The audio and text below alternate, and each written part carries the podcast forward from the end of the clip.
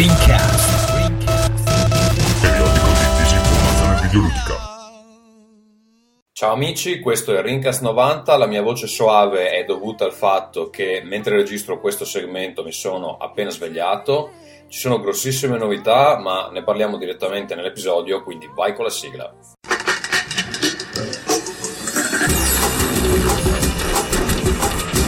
Rincast presenta Nerdcore. Cari amici da casa, benvenuti all'episodio 90 di Rincast. Con me questa sera il simpatico Ferruccio, Ciao amicissimi! il disagiato Simone Ciao amicissimi! e con noi per la prima volta, eh, dopo molti e molti mesi, abbiamo un ospite, Farenz. Ciao a tutti ragazzi! Ciao, ciao Farenz, come stai? Amico Ciao, sto molto bene, quasi insomma. Va E bene. tu sai perché? Perché sì, allora mh, ne possiamo parlare dopo perché abbiamo questa bellissima rubrica delle case, ci puoi raccontare cosa è successo oggi e in caso Ah, il motivo, il motivo per cui ci, ci lascerai così proprio d'improvviso, giusto? Esatto. Va bene. Allora, prima di iniziare eh, con ehm, gli argomenti un po' più seri, insomma non so se le case sono proprio gli argomenti seri, comunque, prima di iniziare eh, per davvero, ci sono delle cose importanti che vi devo comunicare. Allora, intanto volevo ringraziare chi ha donato e poi ne parleremo meglio. Cioè abbiamo Matteo Spallotta, Luca Tenneriello, Melco Riccardo, Del Caldoe, Bla, Valabba, Valab, Valabla, Valabla, poi Roberto Z e Vernon 2X. Amici, se avete questi nick un po' del cazzo, non è. Roberto Z. Roberto.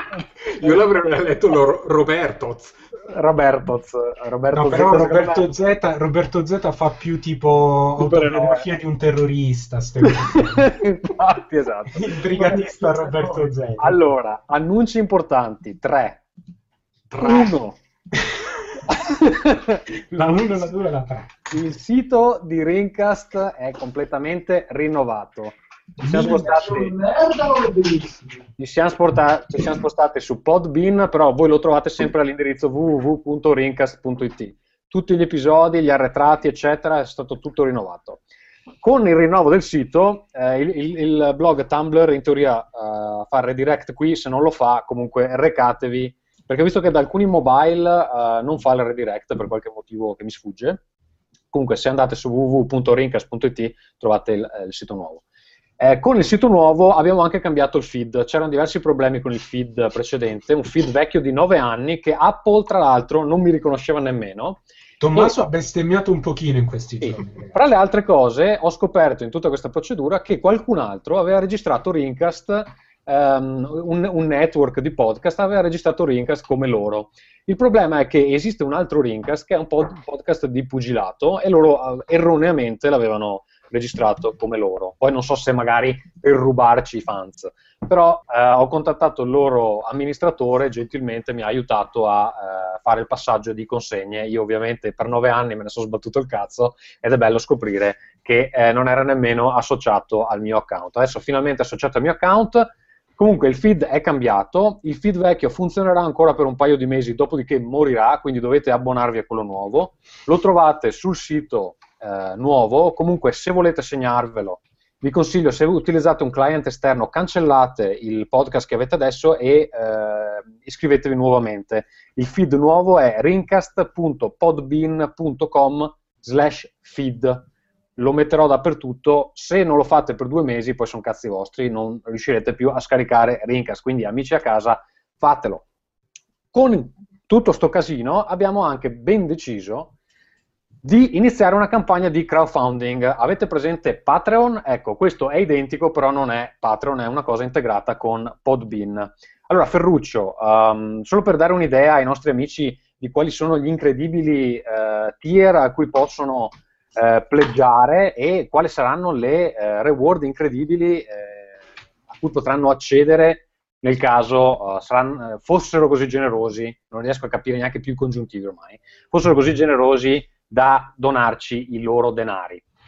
Sì, allora abbiamo un, un calco del pene di Tommaso Eh, No, dai, di quelli, di quelli veri, che già quelli veri sono difficili da credere. sì, allora, uno eh, praticamente niente, diciamo il vostro, un, un- un dollaro. Un dollaro al mese, amici, perché mese. questo è tutto basato su soldi che ci darete ciclicamente, non più una tantum, Sì, però pratica- ciclicamente. Vogliamo fare le cose serie. Esatto, abbiamo capito dai grandi come fregarvi il denaro. Esatto, Adesso poi Simone ha dei problemi gravissimi al computer, dobbiamo comprargli un computer nuovo, è inaccettabile questa cosa. Quindi Ferruccio, diciamo, allora, Quindi sì, con un sì, dollaro al allora. mese, niente, grandi saluti, grandi abbracci, pacche sulle spalle e basta. Esatto, no, no, vabbè, eh, allora, no, no, no, no, no, aspetta, diremo il vostro nome su Rincast. A meno che non vi chiamiate Roberto Z. Roberto Z è il supereroe, il Esatto. nostro amico supereroe Roberto Z. Per, per 2 dollari invece, amici, Sì. al mese, soltanto 2 dollari al mese, pensate, una tazzina di caffè, eh, a tazzulelle caffè, ehm, costosa, eh, potreste ascoltare in streaming su YouTube eh, mentre registriamo. Praticamente abbiamo iniziato a registrare con Hangouts, se eh, donate 2 dollari al mese vi mandiamo in email, appena iniziamo a registrare, vi mandiamo il link, potete seguirci in diretta e commentare, cari amici a casa. Per 3 dollari al mese invece, Ferruccio, Sì, per 3 dollari al mese, ragazzi, voi decidete come se fosse un'avventura vivi, voi decidete di cosa parliamo una Ecco. volta l'anno. una volta l'anno potrete decidere ehm, potrete decidere, ma perché questo poi si capisce meglio quando diciamo quali sono le reward, giusto Ferruccio? Sì, no, vabbè, è questo, no? Cioè, No, senso... vabbè, una volta l'anno perché ci sono dei goal, se li raggiungiamo promettiamo amici da casa almeno una puntata al mese, che è una cosa che sono due anni che non facciamo, quindi c'è una grande, grande promessa, insomma, ecco. Esatto, e quindi insomma quella di, eh, di proporre un argomento. Poi per 5 dollari... Ma facciamo una cosa, io, io dico una cosa, Ferruccio. Sì. Per, per promuovere questa iniziativa, io direi di condividere per una volta il link con tutto il nostro gruppo Telegram, giusto? Sì, Sì, dai, che così vengono, capiscono i vantaggi di donarci del denaro. ok. E giusto, dai, facciamo. Ma sono un branco di, di pezzenti questo, vai, vai, continua a spiegare i vari tier, eccetera. Sì, fai, sì, fai- sì, sì, fai- quindi- fai il Giorgio Mastrotta del Rincast. Esatto. Esatto, allora per 5 dollari avrete una batteria di pentole, acciaio inox. Eh, no, potete venire una volta in una delle puntate extra eh, e parleremo con voi. E facciamo notare che qui abbiamo già un patron, eh? Sì, sì, sì, c'è già qualcuno che si è prenotato. perché, perché questo è conveniente, lo voglio fare anch'io, considera che 5 alla fine. E infatti, dai, una cazzata. Per 10 siete dei signori. ehm, Gentleman del popolo, direi. Esatto, esatto. Ricchi affaristi popolo. dal cuore d'oro. Com- come una certa persona che conosciamo noi e di cui non diremo il nome Vito Iuvara. Ehm, e quindi, insomma, con, per questa cifra abbastanza sostanziosa, comporremo un sonetto in tuo onore o una piccola canzoncina che, eh, scusate un attimo che prendo anche lo strumento con cui probabilmente questa canzoncina verrà composta. Un organo. No, però devo dire, devo dire che la, la mia ragazza che eh, suona il piano, eh, suona il piano molto bene, mi ha già chiesto perché la gente non dona, che lei vuole comporre delle canzoni a pianoforte per eh, chi donerà 10 dollari al mese. Quindi amici, vi faremo una canzone bella cantata da me, Ferruccio, Vito, chi vuole, Farenz se vuole fare il coretto. Molto bene. Esatto. Suonata da una bella finlandese, eh? Da una bella finlandese, esatto. E poi per 25 dollari al mese farete lo sponsor, eh, tipo la Nike di Rincast. Eh, se avete un progetto vagamente collegato a quello di cui discutiamo nel podcast, per esempio Farenz, se mi dai 25 dollari al mese... Scusa, scusa Tommaso, ma perché, co- ma perché collegato? No, no, no, io invece vorrei che ci fosse tipo Sanitari De Giovanni. E noi No, ma, facciamo- ma- eh, tipo il, pa- il panettone di... eh, sai che abbiamo l- l'amico panettiere. Ma cazzo sì, cazzo sì, dai, alla grande, molto meglio di un podcast. Allora, io te lo, te lo dico perché secondo me se lo facevo troppo attraente, poi Luca Teneriello eh, mi costringeva a parlare di... Di esatto, di- no, no, non capisci, lui ha dei progetti molto Nudo eleganti, artistico, scene eleganti. nudi artistici, esatto. Quindi insomma ci riserviamo di, di, di, di dire di no, perché magari arriva Andrea Maderna e dice no, ma fammi la pubblicità di Outcast e dico, caro Maderna, purtroppo non si può fare. Capisci? Ma se ti dà 25 dollari al mese, sì. 25 dollari al mese ci penso comunque, eh, Andrea, se vuoi, pensiamoci, pensiamoci. Va bene, però allora, i goal, questa è la cosa più importante. Cosa ci facciamo con tutti questi soldi? Allora, se raggiungiamo 60 dollari al mese, vi garantiamo 12 puntate all'anno. Saranno episodi eh, regolari o extra, dipenderà dalla, dalla, situazione. Però ve ne garantiamo 12. Se raggiungiamo 250 dollari al mese, facciamo una festa per Rincast 100 e cercheremo di organizzarla in un punto che è comodo da raggiungere per la maggior parte di chi vuole partecipare. Con 5... Come? Rechiavi. Eh, Reykjavik, esatto. Con, poi ma, magari la facciamo tipo appunto a Kathmandu, ci andiamo solo noi tre e gli altri si, si inculano, insomma, fondamentalmente. Ma Reykjavik, fra l'altro, è un posto bellissimo, quindi io non lo escluderei. Esatto. Però, cari amici, poi il volo ve lo dovete pagare. Sono 7 ore di volo. esatto.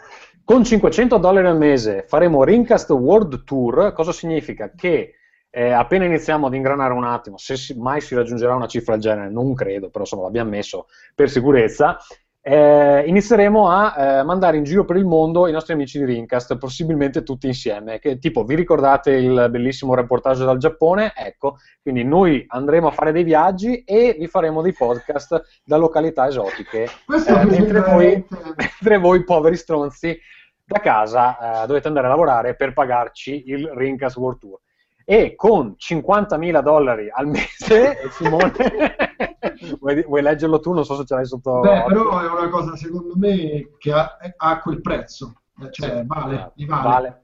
vale. Eh, torna valete. Vito Juvara fisso. Cioè, esatto, 50.000 dollari al mese. Cari amici, torna Vito Iovara fisso. Come fate a, a raggiungere questo crowdfunding? Eh, semplicemente da www.rincas.it sulla destra vedrete un banner che dice supportaci e da lì potete leggere tutte le, um, le istruzioni. Basta spam, direi che è ora di iniziare con uh, l'episodio. Andrei con, beh, abbiamo un ospite che eh, chiaramente se la sta anche tenendo perché non l'abbiamo ancora fatto parlare. Parenz, tu eh, oggi hai deciso di fare una piccola vacanza, raccontaci. Sì, eh, ho sfruttato il weekend lungo qua col 25 aprile e niente, sono andato al mare come mi capita di fare ogni volta che riesco a, a, a prendermi uno o più giorni di ferie e ovviamente l'unico weekend dall'inizio dell'anno dove il tempo ha fatto cagare è stato questo, però vabbè, alla fine ci sono stati dei, come dire, dei risvolti positivi alla, alla faccenda, infatti se piove uno cosa, cosa dovrebbe fare? No, scusa. Come? Scopare. Esatto, e invece... Scusa, e invece scusa, Farenz, scusa Farenz, interrompo perché ci scrive, ci scrive Roberto Z sì. sul, sulla chat di Rincast e dice ciao sono Roberto Z, se dono di più potete trattarmi come un diversamente stronzo? Io, io penso di sì. Grazie Roberto, dono di più, ti tratteremo sicuramente come un diversamente stronzo. Scusa Farenz, continua pure. No, no, no, quindi giustamente la, la, risposta che ha dato Ferruccio era la più intelligente, però ho visto bene di cominciare un gioco di cui magari parleremo più tardi nella sezione dedicata ai giochi giocati. Perfetto, perfetto. Eh, però hai parlato della tua cagarella, no? Mi pare di no. Eh, oh, que... Molto piacere venire vogliamo a rincasto dopo. Vogliamo esatto. Allora, intanto, eh, Faraz, bisogna che partiamo dall'inizio. Sì. Tu nacqui nel lontano 2008. 2008. Cazzo, sei proprio un bimbo minchia. eh... no, per, avere, per avere 8 anni, però c'è veramente una voce. Cioè, smettila di fumare. Perché... Mi, sono, mi sono scesi i coglioni alla svelta. Allora, ehm... no, nacqui nel 2008. No, ma tu chi sei, Farenz? Perché ormai cioè, sicuramente ti conosceranno più di, di quanto conoscano eh, Rincast, però diciamolo per gli amici a casa che non, non, ti conoscono. Allora, mi chiamo Marco, sono nato a Cremona nel 1981 e vabbè, se per chi non mi conosce sono su YouTube appunto dal 2008 con video ri, riguardo i videogiochi, diciamo così. Tu sei stato uno dei primi YouTuber italiani. Dopo Vito Juvar dopo Vito Iovara. Poi affrontiamo l'argomento più avanti, eh, ho riservato per te una sezione particolare su questa eh, tua eh, storia di vita. E, e niente, quindi... ci spammerai sul tuo canale YouTube? Ma naturalmente, ma già lo faccio, e, e Gazzo lo sa. Poi è vero, è stato uno dei primi ad aggiungersi al canale Telegram, ma chiaramente ci ama, eh, pur non essendo ricambiato. Eh, però è vero. Va bene, eh, Ferruccio, io direi di eh, far partire la sigla della tua eh, casa, che chiaramente non si può mettere perché siamo in diretta, ma poi eh, nel file audio la metterò. Ladies and gentlemen, from Los Angeles, California, Noi tuffi siamo così, noi siamo tuffi blu, puffiamo su per giù, due meno poco più.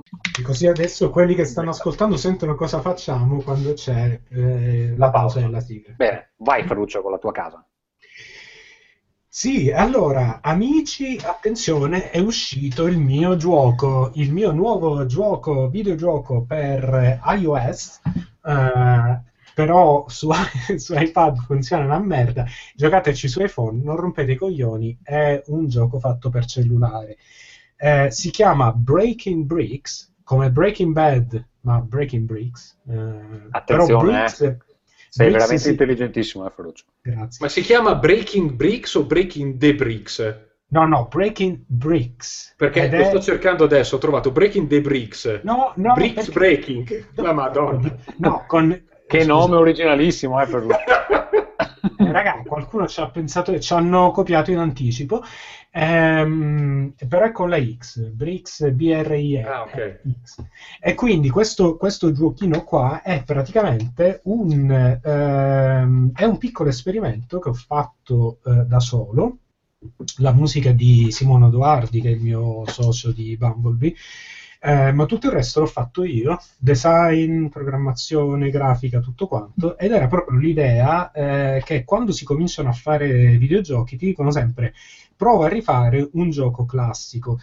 E siccome questo era il primo progetto che ho deciso di fare completamente da solo, anche se avevo aiutato con la programmazione, avevo fatto il game design di, di- di altri giochi, allora ho deciso di prendere un po' il, eh, diciamo il template, come si può dire, il, lo- insomma, il- lo, scheletro, lo stampino. esatto di, ehm, di Arkanoid o Breakout, insomma, che dir si voglia, il gioco con la pallina e i mattoni, e tentare di fare una versione per eh, cellulare che avesse qualcosa di originale, quindi è un giochino così molto semplice, però secondo me ci sono un paio di eh, twist di design che potrebbero essere interessanti. Ad esempio, le sessioni di gioco sono molto veloci, in questo mi sono ispirato un po' a eh, Crossing Road, questo genere di giochi qua, che insomma il tempo di una cacata. Ehm, è molto basato sul punteggio e eh, ha dei controlli che si spera siano adatti a un, a un cellulare. Ehm, inoltre, insomma, vi, vi ho risolto, amici, vi ho risolto il dilemma di quando c'hai l'ultimo mattoncino di merda che non riesci a distruggere. Adesso pensate, potete toccare il mattoncino o comunque toccare una parte alta dello schermo e la palla viene risucchiata verso quella zona lì, anche se vi costa dei secondi, perché, eh, perché facciamo queste cose da, da libro di game design, no? De- che, che ogni cosa deve avere un, un lato Una negativo. esatto. Esatto, esatto. E quindi insomma è- il gioco è completamente gratis, ehm, non ha neanche pubblicità. ehm, Però diciamo la verità, hai messo la pubblicità perché così imbrogliavi l'Apple Store e Ho poi messo la pubblicità perché, perché Apple eh, praticamente mh, se uno vuole avere delle analytics nel, nel proprio gioco per sapere per esempio qual è il punteggio massimo, cioè qual, qual è il punteggio medio che la gente fa o queste robe qui, o quanto gioca in media, quanto giocano in media tutti i giocatori, eh, se uno mette le analytics praticamente a quel punto stai invadendo la privacy eh, e devi quindi dire sì, amica Apple, amica Unione Europea, sto invadendo la privacy, ma lo faccio per buoni motivi, che è quello di fare vedere delle pubblicità alla gente. E eh, se non eh, metti le pubblicità quando l'app è in review, eh, Apple ti rifiuta l'app. Quindi io ho messo le pubblicità, le ho tenute finché l'app era in review, appena me l'hanno approvata ho tolto le pubblicità da- in eh, remoto. Quindi il, gioco è senza pubblicità, però ragazzi ho dovuto mentire ad Apple per voi. Pensate, eh? Pensa, eh, pensa, adesso ti scopriranno perché loro hanno i mezzi per farlo, Ferruccio. Ferruccio, ma io la pubblicità la vedo ancora. Anch'io. Porca- Allora, che cazzo dici, Ferruccio? Ho appena finito adesso la prima partita. Ma porco il cazzo. Amici, lo risolvo subito queste cose un attimo solo che ho una cosa da... Va bene, dai, allora intanto che facciamo andare a casa Simone, vuoi parlare anche della tua cizzonazzine? Sì, sì, sì. Allora, eh, adesso ad aprile eh, ricorre un anno da eh, quando ho deciso che era ora di basta. E siccome negli ultimi tempi ero veramente ingrassato parecchio, e avevo anche delle, delle abitudini un po', ecco, non molto salutari, tipo... Metterti del- delle pere nell'ano. Ma quello sarebbe, guarda, quello, quella è la, la cosa minore. Eh, Va no, bene, ma- quello fa- è consigliato. Sì, infatti, eh, beh, cioè, basta assumere frutta due volte al giorno. eh. esatto, dottore non, non è che dice tutto. la devi assumere dalla bocca per forza. Esatto, una Eh, mela al giorno. E quindi no, eh, insomma, anche la cosa di, di mangiare troppo, di fumare, di, eh, di- sì, sì, non fare mai attività fisica, queste robe qua, mi sono reso conto che c'avevo, che ero un po' su una cattiva strada. E allora ho deciso di cambiare un po' di cose, di mangiare un po' meglio, di muovermi di più, cioè di muovermi, eh, di fare un qualche tipo di, atti- di attività fisica che non fossero le pippe. E, ehm, e ho smesso anche di fumare, almeno cioè, fumo sigaretta elettronica. Ah, quindi sei un hipster. eh, no, sono uno che è dipendente dalla mattina. Ehm, E, nulla, adesso a un anno di distanza ho perso, perso un 15-17 Un kg. quinto del tuo peso? No, no, tipo 15-17 kg, una roba del genere. Ehm, ho una forma adesso da, eh, da essere umano, tipo con eh, anche dei muscoli in alcune parti del corpo che si vedono. Ehm, e niente, eh, consiglio a tutti di provare a prendersi un po' più cura del proprio corpo perché boh, dormo meglio, sono più meno scazzato, più contento. Cose belle, cose belle. Va bene. Simone, facciamo partire la tua sigla e poi vorrei sentire te, visto che non ti abbiamo ancora sentito un granché. Sono stato campione italiano di StarCraft 40.000 Killer 3 Winter Assault Dawn of War Io sono stato azzurro di sci. Eh? Io sono stato della nazionale di sci. stavo per battere il cazzo sulla tastiera così gamble Che bravo! Te lo dimostrerà.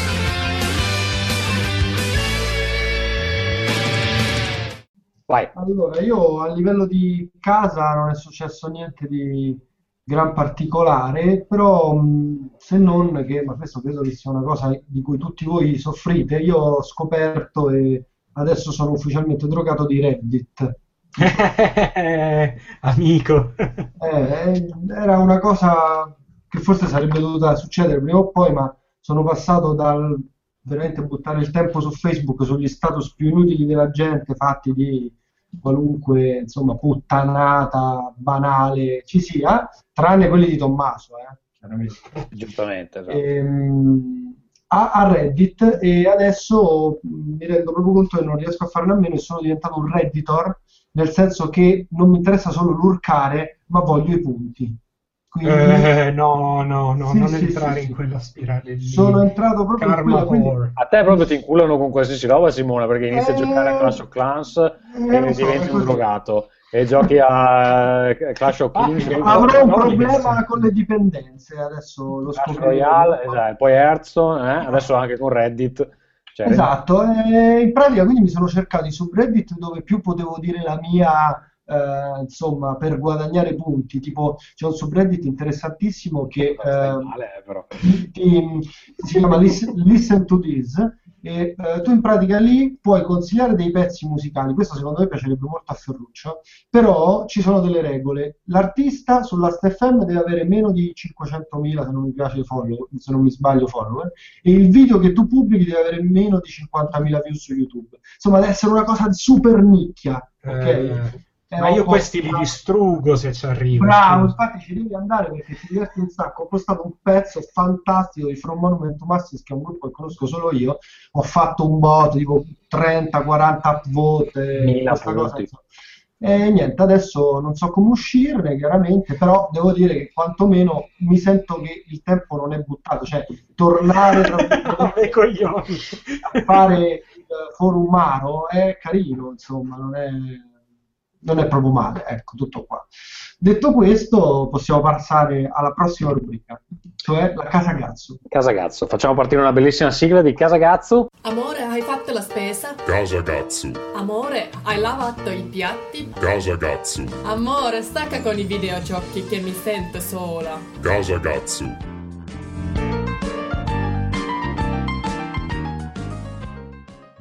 Questo- faccio questi rumori perché così poi è più facile beccarli sul file audio, penso. Ehm, No, così io potrei dire una bestemmia. sì, no, però A meno che non la urli a squarciagola. devi proprio urlarla fortissima. Allora, Casagazzu, eh, è usci- sono uscite oggi le recensioni di Alienation, il gioco esce domani, probabilmente quando sentirete questo podcast sarà già disponibile, ehm, sta andando bene, eh, devo dire sta andando abbastanza bene, Meglio o peggio di Breaking Bricks? non lo so, adesso allora in questo momento mi pare su Metacritic, allora oggi pomeriggio eravamo a 83, adesso mi pare siamo un po' più bassi, mi pare che è 79. Ehm, vediamo, ehm, posso vederlo in diretta. Il problema fondamentale è come Metacritic eh, calcola i voti e ehm, abbiamo avuto un- adesso è 80, ok.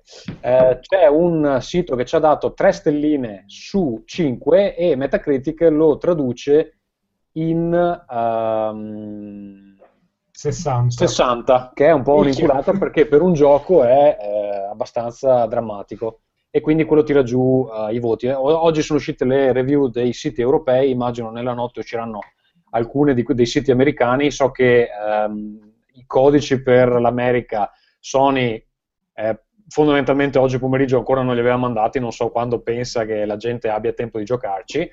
Ehm, comunque, quello che volevo dire è che il giorno eh, prima del lancio è veramente un delirio. Eh, scherzavo prima con gli amici nel, nel gruppo di Telegram di quante email mi stanno arrivando di gente che chiede codici. Siccome adesso appunto sono uscite le review e il gioco comunque sta andando bene, quindi tutti i siti un po' più piccoli dicono ah bello sto gioco, facciamoci mandare una copia gratis. Dal momento in cui sono uscito dall'ufficio più o meno verso le 6, adesso sono le eh, diciamo le 10, mi sono arrivate 59 email di richiesta. Di richiesta per domani mattina penso saranno un 150. La mia c'era, perché pure io voglio. Come? Considerate che eh, per l'Europa hanno mandato fuori 750 codici, per l'America un po' meno, ma più o meno un equivalente. Quindi, cioè, già tipo un migliaio di codici sono stati mandati gratuitamente e adesso eh, continuano ad arrivarmi email di gente che vuole codici gratis. Eh, c'è una certa morto di famaggine in giro, nel senso che eh, con tutte queste richieste di codici, col fatto che adesso sono tutti giornalisti, eh, è veramente mh, difficile anche dirgli no, perché ti dicono, eh, ma io ho il canale YouTube con 7 iscritti e mi aiuteresti un sacco. E è difficile perché a noi i codici di solito non li mandano, dobbiamo litigare ogni volta per farci mandare, però le, le- le richieste le mandano a me, che le devo passare a Sony, che poi le passa alle sedi locali, che è un casino. E quindi niente, è una rottura di palle, però eh, mi tocca... Allora, scusa Tommaso, io, io che ho 718 followers su Twitter, No, in teoria, cioè tu sei, sei- ne hai molti di più di alcuni dei siti che mi contattano, capisci? Ecco. E, e quindi sì, è difficile perché a un certo punto i codici sono limitati, certe recensioni, cioè anche se un sito piccolo ci copre, alla fine non ci cambia fondamentalmente un cazzo. Quindi mh, sì, la, la la dinamica di, eh, della copertura dei giochi è un po' complessa. Eh, parlavo prima con Giacomo Palma, che è nel nostro gruppo Telegram, eh, di come mh, al di là dei giochi che sono adatti per l'e-sport, eh, buona parte dei giochi praticamente vivono o muoiono eh, nella copertura che hanno al lancio, fondamentalmente. E eh, quindi è importante, lui diceva, eh, ma no, ma eh, diceva per scherzare, fa, favorite chi ha il reach eh, maggiore fra, fra, fra chi vi chiede i codici e ovviamente dobbiamo fare dato così. del fascista, diciamo, no? Sì, mi ha dato il fascino. Dobbiamo, dobbiamo fare così necessariamente perché appunto abbiamo pochi codici e dobbiamo darli a gente che probabilmente può invitare altra gente a comprare il gioco, fondamentalmente. Ehm, sempre che vada bene, perché chiaramente non sapevamo come, sarebbero state le, le review. Eh, ovviamente mh, si sperava che andasse, andasse abbastanza bene. Comunque, a parte quello, il gioco uscirà domani, continueranno a rompermi i coglioni per ancora qualche giorno, ma poi me ne vado in vacanza e a quel punto dovranno ehm, desistere. Ho iniziato un nuovo podcast, si chiama Roll Again, eh, lo trovate a www.rollagain.it, parla di eh, giochi di ruolo e ci saranno anche giochi a tavolo che Ferruccio mi chiedeva. eh, apparentemente ti sei appassionato ai giochi a tavolo ultimamente, vero Ferruccio? Sì, no, vabbè, da mo', però di recente ho ricominciato a giocarli stabilmente perché ho convinto la mia ragazza, ho detto questo, scopiamoli, mi ha detto giochiamo a qualche gioco. Eh, volevo... piuttosto, piuttosto gioco a Carcassonne. Esatto, e volevo, volevo così inaugurare che eh, sono ormai decenni e lustri, anche anni, che non introduciamo nuove rubriche in questo podcast di merda. Pensavo eh, di fare in questa puntata il tavolo di Ferruccio. Se, se- se vi, se vi va bene, ha riscosso grande successo l'idea sul gruppo Telegram. Grande successo. nel senso Uno ha detto ok. Uno ha detto ok, esatto. Eh, Allora, essendo che io ho un altro podcast che va in competizione con eh, quest'idea, mia. ci dobbiamo pensare un po' di più, Ferruccio, eh, secondo me. Dobbiamo Io già, c'ho, io già c'ho l'argomento per la prima. Per il primo. Allora, secondo me facciamo così. Ci può anche stare, però allora dobbiamo scegliere dei, dei- dei giochi da tavolo che hanno un corrispondente videogiocoso. Ma no, ma perché? Ma no, ma non Sì. rompere il cazzo. No, se no vieni nel mio altro podcast, è inutile che mi rompi. Ma co- Allora, stabiliamo un goal del nostro crowdfunding a 7.000 dollari.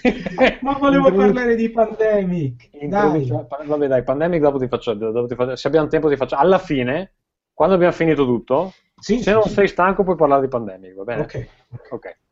Bene, e, e ne, ultima cosa, e, ehm, questa settimana sono in partenza per la Sicilia. Caro Ferruccio, visiterò la tua bellissima terra. Mhm. Spero di diventare grasso come te l'anno scorso. Vai, arancine a palla, vai, vai. E dopo, dopodiché, eh, chiaramente tornerò vergognandomi di me stesso e eh, anche io seguirò eh, i tuoi consigli dietetici. eh, Ma dove vai di preciso? Sì. Vado a Ragusa, Ragusa e dintorni. Prima Catania, poi Ragusa e poi... Minchia, Montalbano, alla grande, Esatto, esatto. Sì, sì, Bene. l'idea è proprio di andare da Montalbano. Sarà fantastico perché quella, quella parte lì della Sicilia, quella un po' più lontana, cioè Catania è- può, può- essere un po' dura perché comunque è un posto incasinato, un po' come Palermo, c'ha il traffico e queste cose qua. Però, mh, però no, no, i posti piccoli, i posti piccoli siciliani sono veramente fenomenali. Così, mi aspetto grandi cose questa Sicilia, mi aspetto anche che qualcuno tenti di incularmi immediatamente appena metto piede. eh, Eh, è in- che Eh, no, I classici luoghi comuni. eh, vedre- vedremo, vedremo se... Ma poi scusa, te probabilmente ti inculano anche in Irlanda o no? Mi sbaglio? In Irlanda, perché sono famosi per incularti in Irlanda? No, per dire, nel senso non è che sei uno Ah, che dici, può eh, rispondere al fuoco, se arriva uno e Ah, dice, dici che cioè, "No, mi vedono in faccia e dicono Eh. va bene. Eh, ultima cosa, prima di passare agli argomenti, di cui ne abbiamo solo uno peraltro, eh, è uscito il libro di Vito Iuvara che Ferruccio si chiama Aiutami. Si chiama L'amore al tempo dei nerd. L'amore al tempo dei nerd, lo trovate su amazon.it, eh, sia versione Kindle sia versione cartacea, se lo comprate cartaceo vi viene la versione Kindle gratuita. Ho iniziato a leggerlo oggi, mi ha fatto molto ridere, eh, non l'ho ancora finito, però ve lo consiglio, cari amici a casa. Eh, andiamo a arricchire il dottore che ha scritto proprio un bel eh, libretto. È la storia di un nerd che cerca di scendere a patti con, eh, con l'amore. Eh, tra l'altro, in diretta posso comunicare che ehm, il nostro crowdfunding sta funzionando, ragazzi, perché Guido Lanzafame ci ha fatto una donazione di un euro. Mitico? Guido, mitico Guido eh, L'abbiamo pure menzionato, quindi a posto, dai. sei a posto, Guido. Non, non c'è più non bisogno di. niente per 12 mesi, eh, mi raccomando. 12 anni. Esatto, non devi mai più, mai più eh, chiederci un cazzo. Ehm, io continuerei con appunto gli argomenti di oggi. Farei partire Farenz, che eh, noi sappiamo lui essere un grande idolo delle, delle folle su, Eh, sì. su YouTube. Ehm, le donne che si tolgono il reggiseno Non per sono. Mm. metterlo in lavatrice. Cosa ci sai dire Lo della fanno nuova guardando i suoi video. Guardando i tuoi video cosa ci sai dire della, uh, del nuovo modello di PS4 che ormai sembra assodato e fra parentesi vi confermo che, che esiste. Ce lo è. Ma no, sei pazzo, non dovevi farlo, adesso ti arrendi. Dio mio!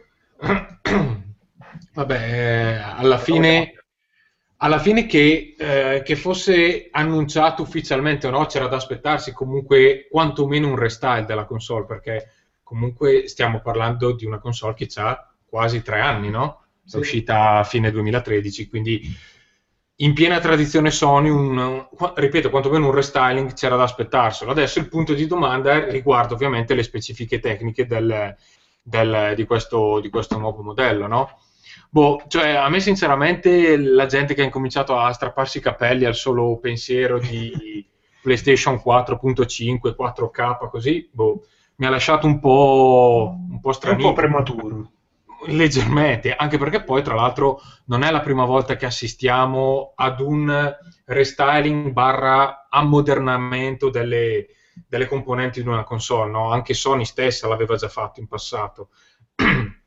per esempio, io mi ricordo con la prima PSP, che già col secondo modello, quello più, quello più sottile, come cazzo si chiamava, la Light, qualcosa, aveva anche modificato qualche, boh, aveva aggiunto della RAM, non mi ricordo. Fatto sta che mi ricordo, avevo fatto un, un video di paragone e praticamente quello che, che cambiava cos'erano? Erano i tempi di caricamento dei, dei giochi. Quindi... Però in questo caso non credo che sia esattamente così, diciamo è no, più una... certo, è, è più un capire cosa permetterà nuova, questo, questo, nuovo modello. No? Anche secondo me non sarà una cosa relativa solamente a, a dei tempi più brevi di, di, caricamento. Diciamo che l'equivalente è più forse il 3DS. Il 3DS, diciamo. esatto. Sì, no, io avevo fatto l'esempio per rimanere in casa Sony. Il caso forse più, mh, mm, più palpabile è proprio l'ultimo 3DS. Che non è che ha alcuni, alcuni giochi, credo, esclusivi, no? Ma e il fatto è quello che come l'avevano in quel caso io capisco la gente che si era, fa... si era presa male, no? Perché quando hanno annunciato sì. il 3DS nuovo l'avevano sparato con, fu... con, subito al lancio, poco dopo, due titoli esclusivi per il New 3DS. E sono ancora gli unici due esclusivi. Per... E sono rimasti gli unici, ma perché? Ma perché so... Nintendo non poteva fare un un, dare un dito medio alle decine di milioni di gente che aveva già in casa un 3DS. Sì, sì, Almeno, la, base installata, la, base installata, era troppo grossa. Era troppo. E, infatti, e infatti in questo caso Sony si è affrettata a, a, rassicurare che non ci saranno titoli in esclusiva. Eh, questo, questo ovviamente è quello che dici prima del lancio, però dipenderà anche da uh, come vanno le vendite di questa Neo, giusto? Ma oddio, per come è fatta, per com'è fatta questa, da, da, quello che abbiamo sentito, che sono tutti, tutte indiscrezioni che vengono da, da sviluppatori, Ehm, e infatti alcuni sviluppatori sono un po' contrariati perché, perché vuol dire lavoro in più, a quanto pare l'idea è quella semplicemente di fare, eh, di fare versioni questa PlayStation 4 Neo che siano soltanto esteticamente più eh, performanti o in alcuni casi, per esempio quando si parla di eh, giochi in multiplayer, che al massimo permettano, eh, non lo so, più giocatori allo stesso tempo, no? Eh, però quello, no, beh, quello va a cambiare. Però quello, quello già è, un, eh, quello già è un, un, cambiamento. Allora, secondo me quello che succederà, i giochi in 4K potete scordarveli da subito perché serve ma, Ma infatti, ma anche questa cosa qua è una... Di quello che... È, è, è, un, è, una di quelle cose per cui la gente si spaventa ma non ragiona un, un minimo, cioè... Come cazzo è possibile che una console da 400 euro sia in grado di far girare dei giochi in 4K? Cioè, non ha senso. Cioè, farli girare li fa girare magari, ma non so. Ma non sono frame, a, a tre frame la, la, eh, okay. No, infatti è più probabile che siano invece eh, 60 frame. Eh, ecco, volevo chiederlo a voi. Secondo voi è possibile che esca, cioè che, che Sony dica, ok ragazzi, questa nuova versione di PlayStation 4 consentirà categoricamente a tutti i giochi in uscita da qui in poi a girare a 60 frame fissi, ovviamente solo su questo, su questo eh, modello. Da quello che ho no. sentito l'idea è quella. No, secondo me no, sai secondo perché? me non è possibile. No, è, poss- è possibile, ma per- agli sviluppatori non conviene perché, Infatti, eh, perché un sacco di persone non capiscono, cioè siamo solo noi quattro stronzi che capiamo la differenza fra 30 e 60. Mm. E se devi scegliere se far andare il gioco a tre- a 60 o farlo sembrare più bello negli screenshot, eh, eccetera, sicuramente il 99% delle volte scegli la, sec- la- la seconda opzione. Aspetta però Tommaso, Eh. però tu non consideri una cosa, che fare sembrare il gioco più bello vuol dire fare nuovi modelli, vuol dire fare texture migliori, vuol Ma no, dire... perché come, eh, Ferruccio, è come fare il gioco per PC per risoluzione alta e risoluzione bassa. Eh, ha detto niente. No, vabbè, cioè lo fai solo a risoluzione alta e poi lo... Però capito, non è proprio basta. risoluzione bassa quella di PlayStation 4, quindi se devono scegliere, secondo me, eh, anche perché sembra che Sony stia un po' spingendo per, eh, stia incoraggiando in quella direzione lì, l'idea sarebbe per PlayStation 4 liscia e a, a 60 e per eh, Neo è a, è a 30, scusate, e per Neo è 60 fissi. Questo è quello che, che ho sentito dire io Per in me te lo giro. sogni perché non è una cosa che può imporre Sony, cioè No, no, eh, no, si parla di che certi sviluppatori non riusciranno mai a raggiungere i 60 nemmeno se, gli danno in mano un PC da, da 4.000 euro. Sì, Quindi è cioè, non, puoi imporlo per hardware perché altrimenti tutti i giochi su PC dovrebbero girare a 60 frame, ma non lo fanno, insomma. Posso farvi un'altra domanda? Eh, so che nell'ultima puntata, mi ricordo, avete parlato dei, dei visori, no? E quando hanno presentato, cos'è stato il mese scorso, no? il, il VR ufficialmente, diciamo già con la, con la, con la pseudo data d'uscita, no? ottobre, Sì. eh, quando sono trapelate le prime immagini ufficiali, diciamo, di quello che, mh, di quello che sarà il contenuto del- della scatola, avrete visto anche voi che, figa, è, è un cavo unico, no?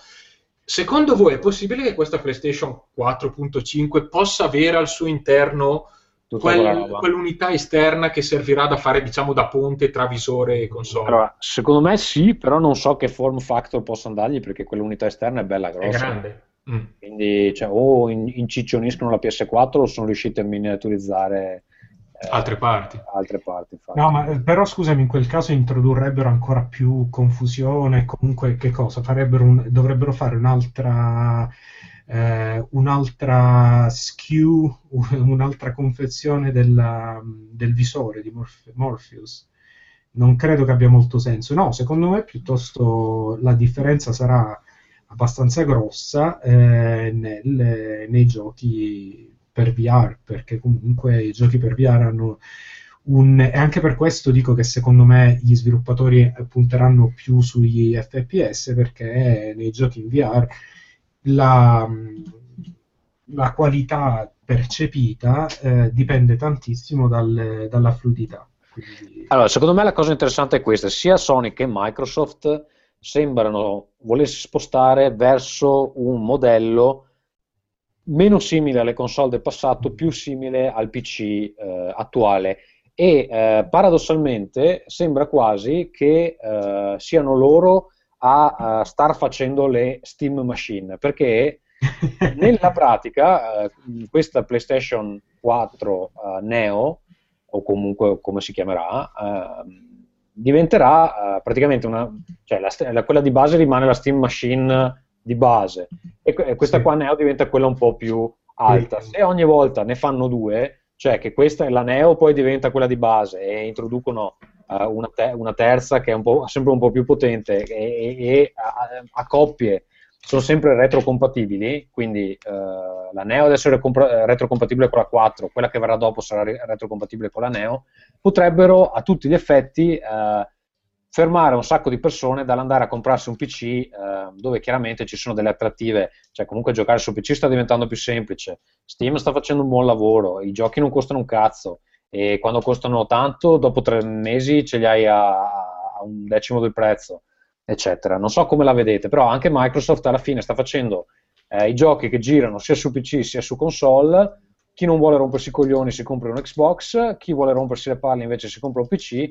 E, eh, però eh, gli sviluppatori lavorano sempre su una specie di piattaforma unica, no? Beh, a, a me detto così non sembra per niente una cosa negativa, anzi. Ma secondo voi allungherà anche la vita delle console? Cioè, nel Sì. senso, l'era PlayStation 4 con 4,5 andrà di due Allora, anni, tre anni per me- Scusa, Sì. per me sta cosa che cioè, la PlayStation 3 è durata 10 anni, per me è improponibile che continuino a esserci dei cicli di 10 anni, cioè non esiste nessun altro campo tecnologico. Il telefono lo cambi ogni due anni al massimo, eh, il computer lo cambi ogni due, ogni tre. Cioè avere un- una console che dura 10 anni, che ti ferma tutti i giochi, eh, a un livello tecnologico che non permette nemmeno di eh, innovare il gameplay, eccetera, ha, eh, cioè, ha quei cicli mostruosi che- a cui eravamo abituati, per me non ha senso. La gente dice, eh, ma ho speso 400 euro 4 anni fa. Beh, 400 euro 4 anni fa non è un cazzo, sono 100 euro al me- al- all'anno, che è quello che spendo io di birra in, in un mese praticamente. No, fra l'altro, Can- fra l'altro, quanto scusami. costi al sistema sanitario nazionale? Sì. No, comunque scusa, magari, magari dieci anni no, però secondo me eh, questo, cioè, bisogna anche considerare una cosa, che il, eh, sapete, la legge di Moore sta, sta morendo, no? Cioè comincia a diventare sempre più difficile creare microprocessori più piccoli e più potenti, ehm, eh, al punto che l'innovazione da quel punto di vista proprio della mera potenza è rallentata di parecchio rispetto a qualche anno fa. Quindi secondo me, magari dieci anni no, però non è così improbabile che questa cosa allunghi la vita perché, perché sai, sai cosa? C'è che, che questa roba qui permette di supportare la console vecchia con magari come viene supportato, come vengono su- supportate le, speci- le specifiche low in un gioco PC per più tempo. Ehm, quindi secondo me non lo so. ehm, Il, il- il- dubbio lì è che ehm, continuino a far uscire i giochi che girano su ambedue le console, solo che la versione PlayStation 4 liscia è quella che gira male, cioè è tipo Sì. il Dark Souls che gira a 15 frame al posto Eh, di- del Dark Ma Souls. però se, se- se- se- se tu sei un ragazzino che non c'ha i soldi e c'ha solo quella console lì, almeno c'è la possibilità di giocartelo male, però... eh, Ma secondo me alla fine, ragazzi, noi stiamo facendo tanti discorsi, ma si tratta semplicemente di un problema di nomenclatura della, della console. Perché mh, che una PlayStation 4 mi duri 8 anni o che me ne duri 4 e dopo ci sia una PlayStation 4 e mezzo al posto di una 5, cioè eh, cambia poco la sostanza. Cioè, più che il paragone con eh, il mercato di Steam, dei PC, eccetera, mi sembra più un paragone con il- l'iPhone 6 l'iPhone 6S che poi il prossimo si chiami 7 o 6T, cioè cambia poco alla fine, sono sempre comunque dei continui miglioramenti di, che probabilmente proprio il mercato mobile ci sta abituando a, guarda, a cioè, sostenere. non, non so se cioè, il motivo per cui non la chiamano PlayStation 5 è che probabilmente il salto generazionale non è, eh, non è quello che ti Vabbè, permette ma non c'è chiamare. stata neanche così tanto tra la 3 e la 4, se vogliamo. Insomma, Dieci anni? No, cosa? Dici dal punto No. di vista della potenza? No, non tanto della potenza, però se tu fai un paragone tra gli ultimi giochi della PlayStation 2 e i primi della 3, hai un, un bello scarto. Tra gli ultimi Ma della guarda, si 3 dice- no, no, si diceva la stessa cosa esattamente nel passaggio da 2 a 3. Prova tu adesso a tornare a un gioco PlayStation 3, vedi? Beh, guarda che gli ultimi di PlayStation 3 con i primi della 4, Eh, cioè, gu- guarda The Last Cazzo, of Us. prendi The Last of Us, 3, prendi- Sì, ma The Last of Us 3. c'ha, c'ha un frame rate che ti fa venire mal di testa, eh. Beh, oddio, anche alcuni giochi della Play 4. allora. Però, però concordo che gli ultimi di una generazione, i primi di quella nuova, di solito si assomigliano, ma lì è anche un discorso perché magari, cioè, quando iniziano a, a fare il gioco, magari non è ancora annunciata la generazione nuova, quindi sono quei giochi che sono presi un po' a metà da, fra una generazione e l'altra, quindi può, può Sì, essere sì. anche un po' quel motivo lì. Vabbè, comunque, allora, ehm, assodato che questa cosa qui esiste e che a questo punto la presenteranno alle 3, a me sembra quasi strano che ormai, cioè, con tutta sta fuga di notizie non cerchino di controllarla un po' meglio, ma evidentemente è l'intera presentazione che volevano fare alle 3, quindi non possono bruciarsela in questo modo indegno, ormai manca un mese, eh, terranno duro penso. Eh, chi di voi sarebbe interessato a un upgrade? Simone? sicuramente io. Cioè, io eh, l'occasione con cui mi compro la 4 è questa. Non ce l'ho ancora. Ah, perché non hai la 4. Ah, vabbè, ma ci No. sta allora come ragionamento. Cioè, io vabbè, ho Xbox One, eh, ne è ma bastato perché tutti i giochi che ho comprato non li ho giocati. Perché se ne- Simone, ti diciamo- faccio una domanda, ma posso? Posso, Tommaso? Certo, certo. No, no, io chiedevo a Tommaso, non a te, ovviamente. Ti do, Ma- ti do il permesso, il regalo. Eh, Ti faccio un'ipotesi assurda. Eh, PlayStation 4 la trovi a 300 euro, mentre la 4.5 esce a 5,50. Cosa Eh, fa? Madonna. Eh, vabbè, No. sto sparando per assurdo. Vabbè, ma io devo fare il riccone perché così poi posso fare il eh, Patreon da 25 dollari, quello che cazzo è per Rincast. Quindi sicuramente compro quello che costa di più. No, a parte gli scherzi, effettivamente sarebbe una cosa su cui rifletterei molto perché a specifiche così, diciamo a bocce ferme, solo il fatto che aumenta la potenza della console, i giochi me li godo anche sull'altra. eh, Forse se ci fosse un abbassamento di prezzo sulla 4 sarei interessato a prendere quella probabilmente. Perché tanto comunque poi ci devo giocare a talmente tanta roba che. Eh, Chi mi sta battendo il cazzo? Eh, appunto, dicevo un attimo. Non mi sembra il momento di frollire i- le lepri.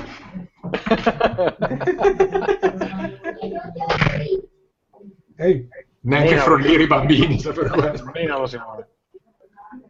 Va bene, allora, intanto che si risolve questo dramma familiare, io direi se eh, non abbiamo nient'altro da dire sulla PlayStation 4 Neo, tu la compri, Tommaso? ma guarda, aspetto di capire qual è il, L'andazzo. l'andazzo, sì, perché onestamente sarei più interessato a fare l'upgrade del PC per la VR, se devo essere sincero.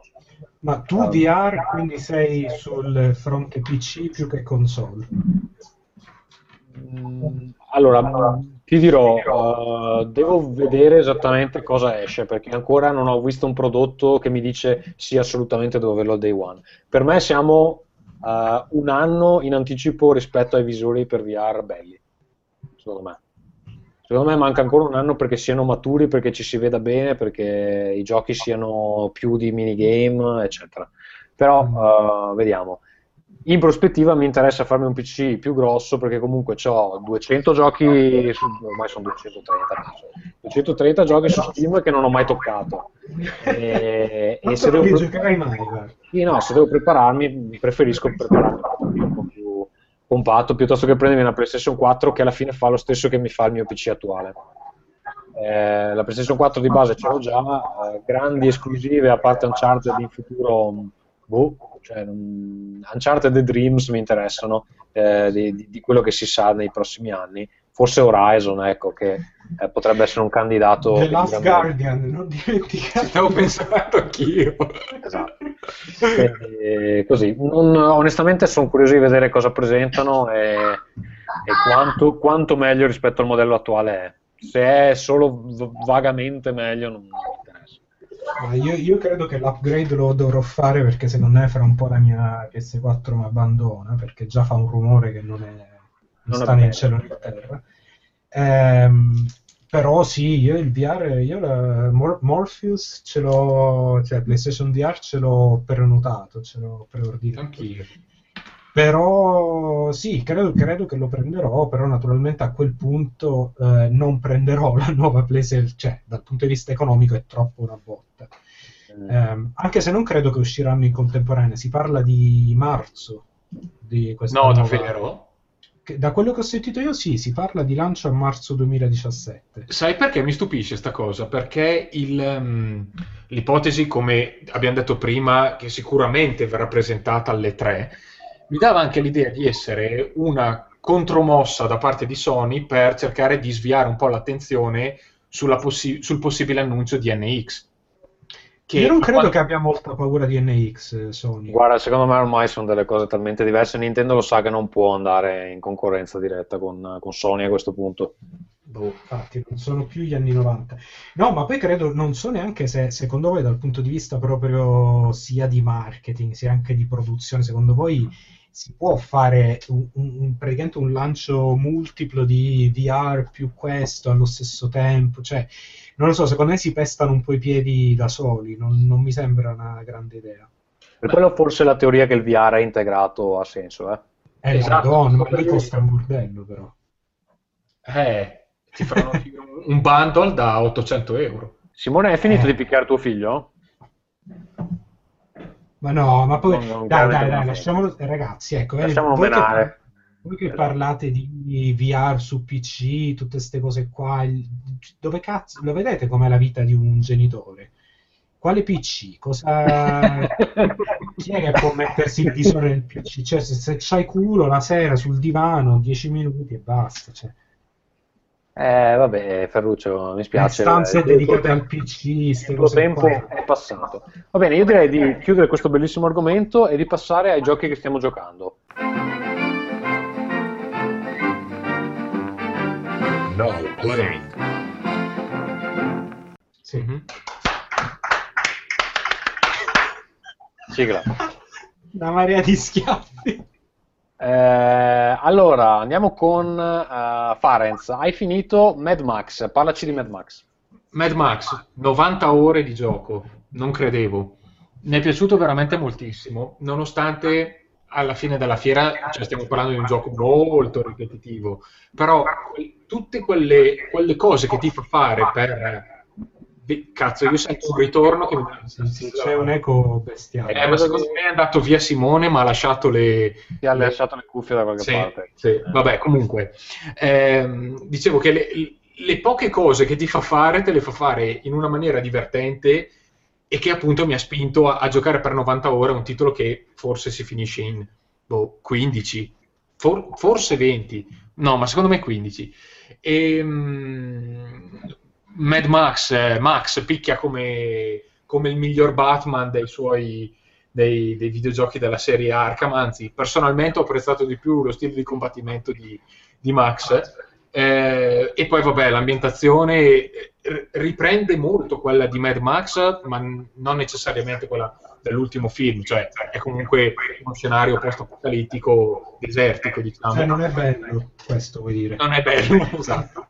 E, e niente, cioè alla fine si tratta di un gioco semplice nelle meccaniche, ma che, il, il cui continuo upgradare sia Max sia eh, l'automobile ti, ti- ti fa venire voglia di continuare a giocarci, di andare a cercare i collezionabili. Sì, che poi i collezionabili alla fine la maggior parte del gioco, per la maggior parte del gioco sono la moneta con cui tu potenzi il personaggio e l'automobile.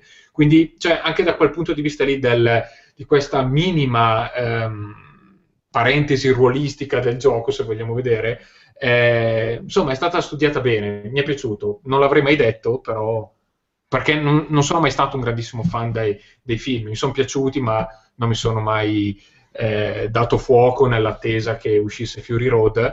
Eh, però il gioco Che ricordiamo è il film dell'anno, il film dell'anno dell'anno, scorso. esatto.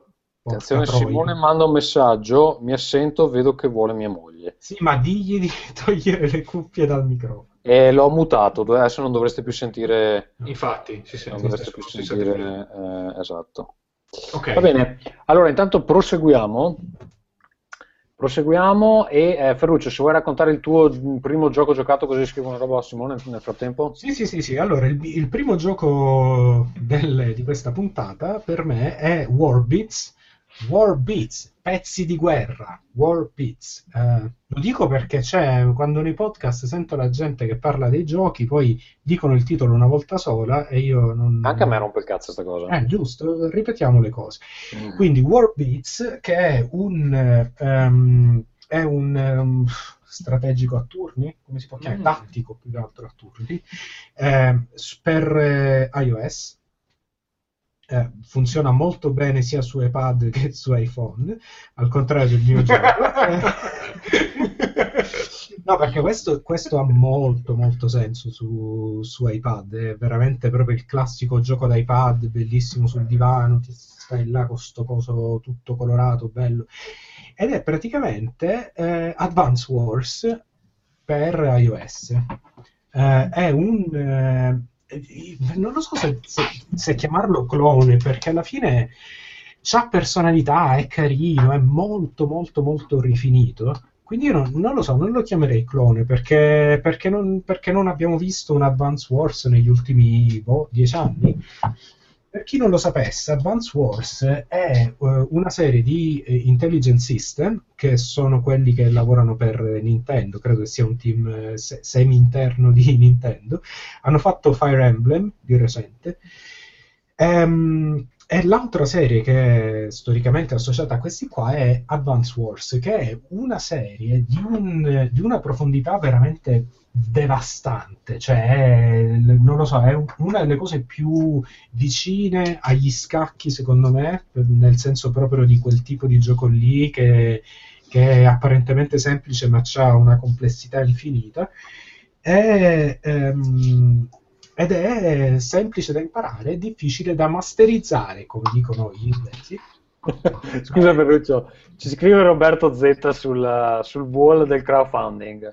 Sì. Ma se, dono di più, ma se dono di più, potete non prendermi per il culo per il mio nick, che è anche, il- che è anche il mio nome vero.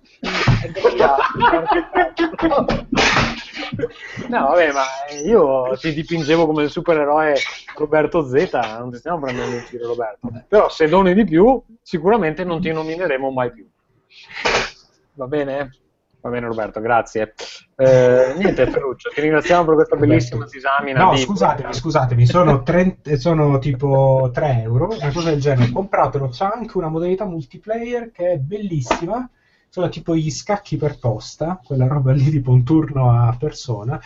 Molto molto bello. Eh, premiamo questi, questi progetti che sti poveri disgraziati ci hanno messo tre anni e rotti a farli. No, di più, qua. E ormai i giochi premium non li vuole più nessuno, vero Ferruccio? Esatto, e ci hanno messo 4 anni, non, ci, non si faranno mai dei, dei soldi e della vita spesa. Però, bello, War Beats. Va bene, eh, Simone, hai finito di menare i tuoi familiari? Sì, volevo appunto precisare che i rumori che avete sentito sono tornati, la mia allegra famiglia è tornata, i miei due figli e mia moglie, era il grande Francesco che aveva preso un bastone di legno, e, oh, scusate, un cucchiaio di legno e stava bussando alla porta. Quando sono uscito gli ho detto, ah ciao, ma eh, cosa stai facendo? Dico, papà, io non ti trovavo, pensavo che eri lì e quindi ho preso ammazzate la porta. Che Ma lui faceva come tipo quella scena di Roger Rabbit, è presente quella ammazza la vecchia e c'è quello che batte sul muro e i cartoni animati devono uscire, eh, quella scena lì praticamente. Più o meno questo, più o meno questo. Quindi sono di nuovo con voi. Sì, eravate ai giochi giocati, vero? Sì, tu hai giocato un bel gioco finlandese, vero? Io ho giocato un bel gioco finlandese? Sì, Quantum Break che è di Remedy. Beh, giustamente, anche tu E hai- poco fa, poco Una fa eh, scusate, poco fa Mad Max, che invece è svedese, grande Nord, grande Nord Europa. Per uno. L'ha, l'ha giocato, l'ha giocato anche, anche Farenz, ma inizia tu, poi in caso aggiungi lui sul parere. Allora, ehm, a me sta comunque sia piacendo e eh, l'aria da Colossal e quindi il- la, la forza produttiva impiegata per sviluppare il gioco si vede tutta. Immagino, insomma, molti soldi iniettati anche da Microsoft perché immagino sappiate che c'è una serie TV anche dentro. Comunque, diciamo intanto che cos'è Sì, il è gioco. nato in quel periodo in cui Microsoft aveva lo studio, ehm, diciamo lo studio che faceva appunto eh, serie TV, che ha fatto anche una serie TV di Halo, Halo, non mi ricordo come si chiama, ehm, e che poi hanno chiuso Allo fondamentalmente. Sfiga, credo. Ah, Halo Sfiga, esatto. Poi hanno chiuso fondamentalmente, quindi è un po' un rimasuglio di quell'epoca triste eh, di Microsoft che aveva TV, deciso di TV, fare po'. TV, TV, TV, eccetera, eccetera. esatto. Beh, allora, comunque il gioco è un eh, gioco alla Remedy, quindi fondamentalmente uno sparatutto in terza persona con- in cui bisogna sfruttare i ripari. E ehm, la cosa particolare è che il protagonista è insomma basato sulle fattezze dell'attore Sean Ashmore, che è quello che ha un gemello, se non sbaglio, e credo che nel, nel gioco ci sia anche il fratello. E, mh, tutto ciò che eh, ogni volta che insomma si finisce un capitolo, mh, c'è ci- la famosa storia bivi a cui piaceva tanto a Ferruzzo, ci sono da fare delle scelte.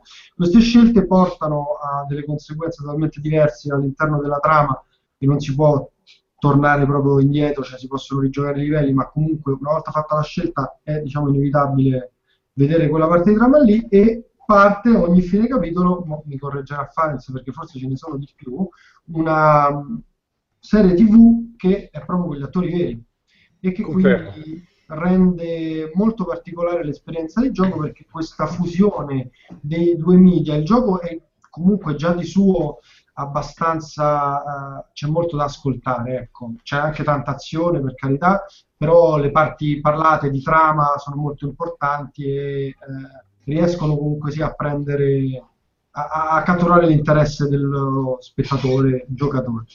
Ehm, però la cosa veramente appunto secondo me colossale è questa storia di aver fatto tante scene, tante serie tv, poi quante sono le scelte del giocatore. Quindi comunque sia avranno dovuto fare anche del girato diciamo in più che tu non vedrai perché a seconda di come finisci il gioco certe cose te le perdi. E ci sono molti attori famosi.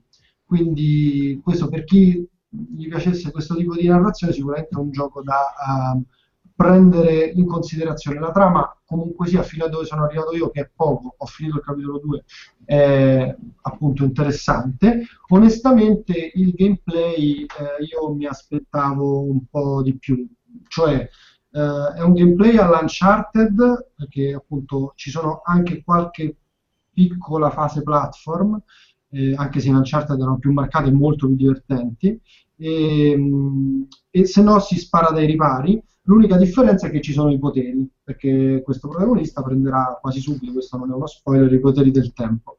E quello che ho notato, io non so se qualcuno di voi ha giocato passata generazione The Force Unleashed. Sì, Sì. sì.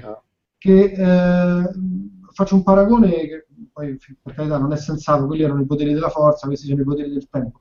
Però era molto molto più fico usare i poteri di The Force Unleashed. Sì, però, cioè, scusa, ti, ti chiedo una cosa, Simone. I poteri del tempo qui sono dei poteri del tempo un po' del cazzo, nel senso che il potere del tempo che fa esplodere le cose, il potere Bravo. del tempo che ti Cioè. protegge dai proiettili, giusto? Sì, sono- sì, sì, però cioè, sono assimilabili appunto a dei poteri della forza, al di là del fatto che. Se l'avessero chiamati i poteri della gravità sarebbe stata la stessa cosa. Dovrei chiamarli poteri della minchia perché sono un po'... Ce n'è uno solo che è proprio del tempo, diciamo, che ferma tutto, un effetto molto figo. Però vabbè, eh, ripeto, il- la grafica è talmente tanto bella, definita, eccetera, che mi sembra addirittura che si sia voluto esagerare con gli effetti di luce, effetti speciali. Io quando uso il potere del tempo non capisco che cazzo fa, che sta eh, Ma sai dei che, sta cosa, sai che sta cosa si vede sempre di più nei, nei giochi moderni? Perché Esatto, tra l'altro è una tendenza leggibilità effettivamente della scena diventa un po'... Però vabbè, comunque sia, ripeto, mh, divertente, ma ho notato delle imprecisioni del motore perché ti fanno saltare, appunto, che è una cosa che di solito nei, gli sparatutto a su- con ripari, l'omino non salta, ricordiamo che Marcus Phoenix al limite grugnisce. Ehm, e col salto si possono raggiungere dei punti che non erano raggiungibili altresì e eh, io una volta, non so se ti è successo Lorenz, mi sono incastrato. Quindi, perché vabbè, Castrato in che senso?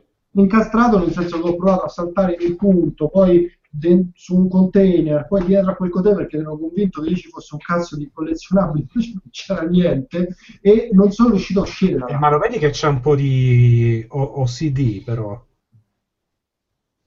Sì. OCD, Obsessive Compulsive Disorder. Cioè, ste- stai un po' ossessionato, mamma mia, ti viene a mettere dietro il... Ah, vabbè, ho capito, se c'era un consumabile io lo volevo, cioè, non è che devo cercare lì i poteri del Scusa, io, io, io ho due domande riguardo a questo gioco, posso? Vai, prego. La prima domanda è, la serie in questione, cioè la parte quella diciamo di, eh, Sì. di serie TV, mi sembra una puzzonata proprio dal punto di vista dello stile, dell'aspetto visivo e del... non lo so poi se saranno così anche i dialoghi, eh, però mi sembra proprio tipo, sai, quelle serie eh, un po' più puzzone, no? Non quelle di, di prima fascia, quelle un Serie po' tipo... Mm. Sì, ma neanche tipo Bones, sai quelle ancora peggio, tipo Cold Case, sai, ste- Col- ste zozzate qua, che Guarda, veramente... Secondo me hai ragione ci hai preso, però mh, alla fine non stonano, cioè ci stanno. Mh, Ok. oh, l'ho seguita alla fine, a posto di farmi una sega, l'ho seguita. E, che Ecco. voglio dire, cioè, E questa è la seconda, e questa è la seconda domanda, ma, ma tu, mentre giochi a un videogioco, c'hai voglia di... Sì, Bravo, sì. bravo Ferruccio, cazzo, No. questa è la domanda. C'hai voglia di fondamentale. guardarti una serie TV? Perché io no, perché cioè, c'ho Netflix se voglio, perché mi devo... È quello il problema di Quantum Break. secondo me. Infatti, secondo me, questo è il vero problema del gioco, che effettivamente eh, la, la trama è, è figa, prende una cosa dei viaggi nel tempo, secondo me, in un modo anche inedito, molto interessante, però alla fine non è a livello di un- una serie TV, un film, qualunque cosa. Indie per cui è un po' puzzona, come detto. Non- è che proprio ti interessi un sacco alle vicende di tipo, e poi i dialoghi sono veramente da videogioco. Questo Eh, non è che Max Payne fosse sto, sto capolavoro di scrittura, eh, era un po' un polpettone. Beh, dai, non me lo paragonare, cioè a livello cinematografico e tutto quello è un film che funziona bene. Qui il punto è che se tu mi devi far vedere una cosa del genere al fulmicotone, e c'è perché la serie TV è molto movimentata, eh, mi devi dare pure un, detto, una ragione per seguirla. Allora, questa ragione deve essere per forza la trama. Io Cioè, se no vedo un altro videogioco. Sì, ma io non capisco perché Remedy non ha, non ha non- perché hanno questa insicurezza di dover fare le cose tipo anche si, vede- si vedeva anche un poco in, in Alan Wake, anche se era un po' più dissimulata. Cioè, sono bravi a fare videogiochi, non, non- non devono fare i film. Va bene così. cioè, va bene fare i videogiochi, non c'è niente di male. Uno li può Però- fare. secondo me in Alan Wake, che comunque anche lì io sono uno dei, non lo so, insomma, lo ho criticato a livello di gameplay, però l'atmosfera era una roba pazzesca. Il problema Cioè, di sì, Alan Wake è che c'aveva un gameplay che non c'entrava un cazzo con. E credo che anche qui sia un po' il problema, però, eh? Che non c'entrava niente con la trama, perché in Alan Wake. stanno facendo sempre lo stesso gioco, da- un po' come Outback. Sì, no? sì, sì. Faccia- ci abbiamo, ci abbiamo due, due stili di gioco, facciamo sempre quelli. fondamentalmente. Eh, Sì e no, secondo me. Però- Nel senso che, ok, è lo stesso gioco perché stiamo comunque parlando di un TPS.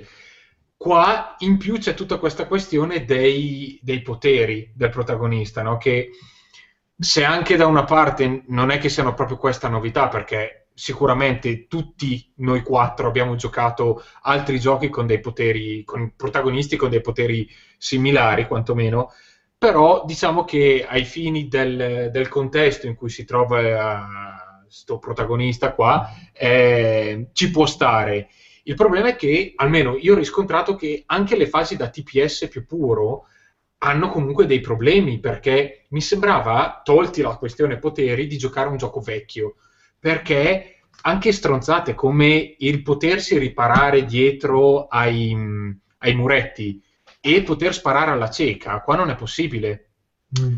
Ehm, cioè, sono tante piccole cose Sì, Quello non- potrebbe essere il tempo di sviluppo molto lungo. Che... Secondo me la definizione gioco vecchio è proprio perfetta. Cioè è qualcosa che si faceva prima ma che adesso è stato superato. Secondo me hanno cercato di svecchiare eh, la, vec- la vecchiaia di, di Quantum Break con l'introduzione di, di questa, di questa novità della serie TV che inframezza il gameplay videogioco, serie. Però secondo me è il, suo più grande fallimento, perché se da una parte anch'io eh, posso dire, mh, sì, come trama ci siamo, è abbastanza interessante, no?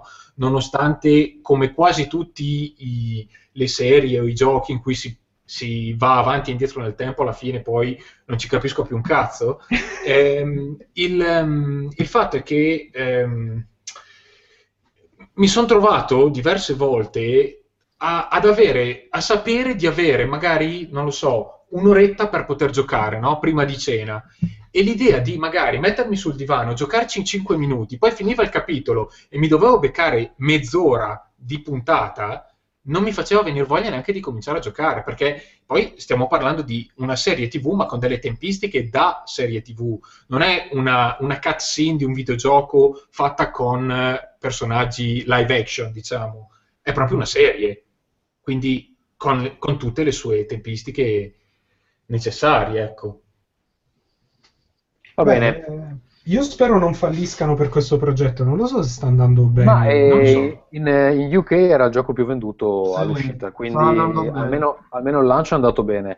Eh, Eh, so però poi- anche la questione dopo che su PC era la merda, di sicuro non gli ha fatto buona Vabbè, ma chi pubblicità. se ne frega di quelli che giocano su PC, dai. quello non lo so. Va bene, eh, parlo io di un gioco molto bello che ho finanziato su Kickstarter, Hyper Light Drifter. Cos'è Hyper Light Drifter? È una specie, immaginatevelo come ehm, un, un link to the past con eh, l'estetica di Evangelion e eh, il combattimento di Dark Souls, più o meno. È mm, coloratissimo, eh, c'è un sacco di esplorazione, Quando arrivano i nemici però ti fanno il culo a strisce e ehm, oggettivamente non si possono fare molti errori, pena eh, una morte atroce eh, fra mille eh, sofferenze. Ehm, ho giocato un 5 ore. Ehm, quello che bisogna fare è fondamentalmente bisogna girovagare per questa mappa, recuperare dei cristalli. C'è un po' l'estetica di Fez, se vogliamo, è tutto esagonale, ci sono de- de- delle cutscene dove non si capisce un cazzo cosa sta succedendo. Um, Molto ci, pixelato. Ci, ci, sono anche dei, dei, monoliti che si illuminano con un linguaggio alieno abbastanza simile a quello di Fez, eccetera. Eh, però credo che il livello di um, testa nel culo uh, sia leggermente minore rispetto a quello di, di, di, di Fez. Questo è chiaramente un gioco più action. Eh, ci sono quattro boss, uno per punto cardinale, ne ho sconfitto uno, sono arrivato al secondo, però mi apre il culo e quindi ho deciso di fare altro per il momento. Eh, la mappa è completamente esplora- è esplorabile liberamente, però ci sono delle aree dove chiaramente bisogna acquistare un po' di... Um, cioè, o diventare parecchio bravi o comunque acquisire delle abilità aggiuntive che si acquistano uh, raccogliendo dei, um, una specie di moneta che, che, si trova in giro per i livelli, è anche abbastanza difficile da reperire, quindi eh, bisogna passare un po' di tempo per recuperare i soldi necessari per, per, per poter aumentare, puoi aumentarti l'energia, puoi aumentarti le, uh, cioè cambiare, aumentare, eh, diciamo, diversificare le mosse, eh, potenziare le armi, eccetera. Io lo consiglio veramente, secondo me è una cannonata, eh, sicuramente il gioco indie più bello che, ho giocato ultimamente e ha questi picchi di difficoltà soprattutto per i boss. Ce cioè, il secondo a cui sono arrivato ho letto, mi pare che fosse un giornalista di, non so se era Kotaku o Rock Paper Shotgun, che, dove ha mollato il gioco arrivando allo stesso boss. Però secondo me, col fatto che li puoi affrontare in ordine diverso, semplicemente lui si è impuntato di dover fare quello, eh, però in realtà ti puoi ritirare in qualsiasi momento, quindi è un po' una rottura di palle, però lo puoi fare. Ehm, continuerò a giocarlo, spero di riuscire a finirlo. Um, si chiama Hyper Light Drifter, io l'ho, l'ho, pure finanziato, però ho scelto la, eh, la versione console eh, PlayStation 4. Mm. Semplicemente per una questione perché ho pensato che, che, in questo periodo non ce la facevo assolutamente a giocarlo. Magari in estate ci avrò un po' più di tempo, avrò finito quello che sto giocando adesso poi arriva Uncharted, insomma, eh? mi sono fatto due conti. Alienation. Eh, sì, sì, ah, giusto, Alienation che ho comprato nel futuro. Ehm, e, e quindi no, se lo compri oggi è ancora lo sconto, eh, Ferruccio, quindi pensaci. Di quanto? Di quanto? Che è la cosa di... 10%. Eh, quanto costa? Eh, 19,90 mi pare. Ah, bene. Comunque, il, um, e quindi io lo, cioè, lo, riceverò quando uscirà la versione PlayStation 4 è prevista per l'estate però sì, è una roba che è proprio... Quello è stato una delle, delle, cose che ho finanziato su Kickstarter proprio con una superficialità enorme perché ho visto gli artwork e ho detto questa cosa è bellissima. No, no, c'è, c'è, una bellissima atmosfera, tutti i dialoghi sono comunicati tramite vignette, quindi non, non c'è proprio niente di scritto. Um, ecco, ha due problemi secondo me. Uno, frame rate fisso a 30 e per un gioco del genere dove si combatte con la spada, eccetera, sarebbe stato più opportuno averlo a 60, anche perché il gioco non sembra pesante, però credo che il problema sia il motore con cui l'hanno sviluppato, perché l'hanno fatto con, correggimi se sbaglio, Game Maker, può essere? Sì, poi non, non, è tanto il motore, dipende da come, da come programmi. Da come Comunque, fondamentalmente hanno detto, cioè, se cambiamo il frame rate dobbiamo rifare tutto il gioco praticamente. Quindi è una cosa, un problema di base. Secondo problema è che la mappa è molto importante nel gioco eh, perché ti dice, cioè tu vedi dove appaiono uh, questi cristalli da recuperare e ti danno un'indicazione generale di in che direzione andare. Però uh, sta mappa del cazzo eh, è divisa in macro aree e tu, muovendoti all'interno di eh, un'area, non ti muovi sulla mappa. Quindi, quando sei sulla mappa, sei sempre al centro di questa macro area.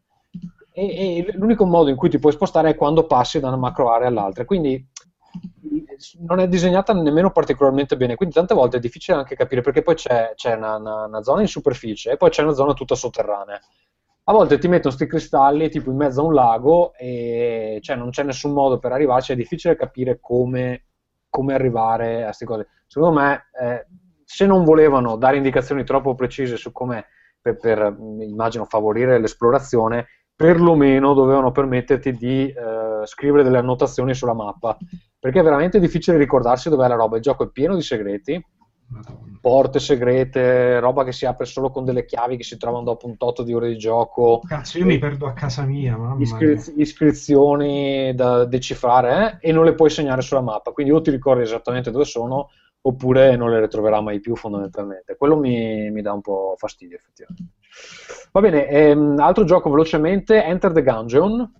Eh, questo assomiglia molto a eh, un incrocio fra Isaac e ehm, Nuclear Throne, se li avete giocati, però mi piace più, eh, sicuramente più di Nuclear Throne e eh, forse un po' meno di Isaac, che eh, per me è proprio perfetto, però eh, la dinamica è, è simile. La trama è che esiste una pistola per uccidere, uccidere il passato, i nostri protagonisti, che sono quattro deficienti, eh, che non hanno niente eh, in comune, sono già all'interno di questo dungeon, che è un dungeon abitato da proiettili che sparano proiettili. Um, il gioco è fondamentalmente un bullet hell uh, con um, le dinamiche di, uh, immaginate appunto, eh, Isaac, eh, si può fare il roller laterale e cosa figa si possono rovesciare i tavoli di cui il dungeon è pieno per proteggersi dal bullet hell.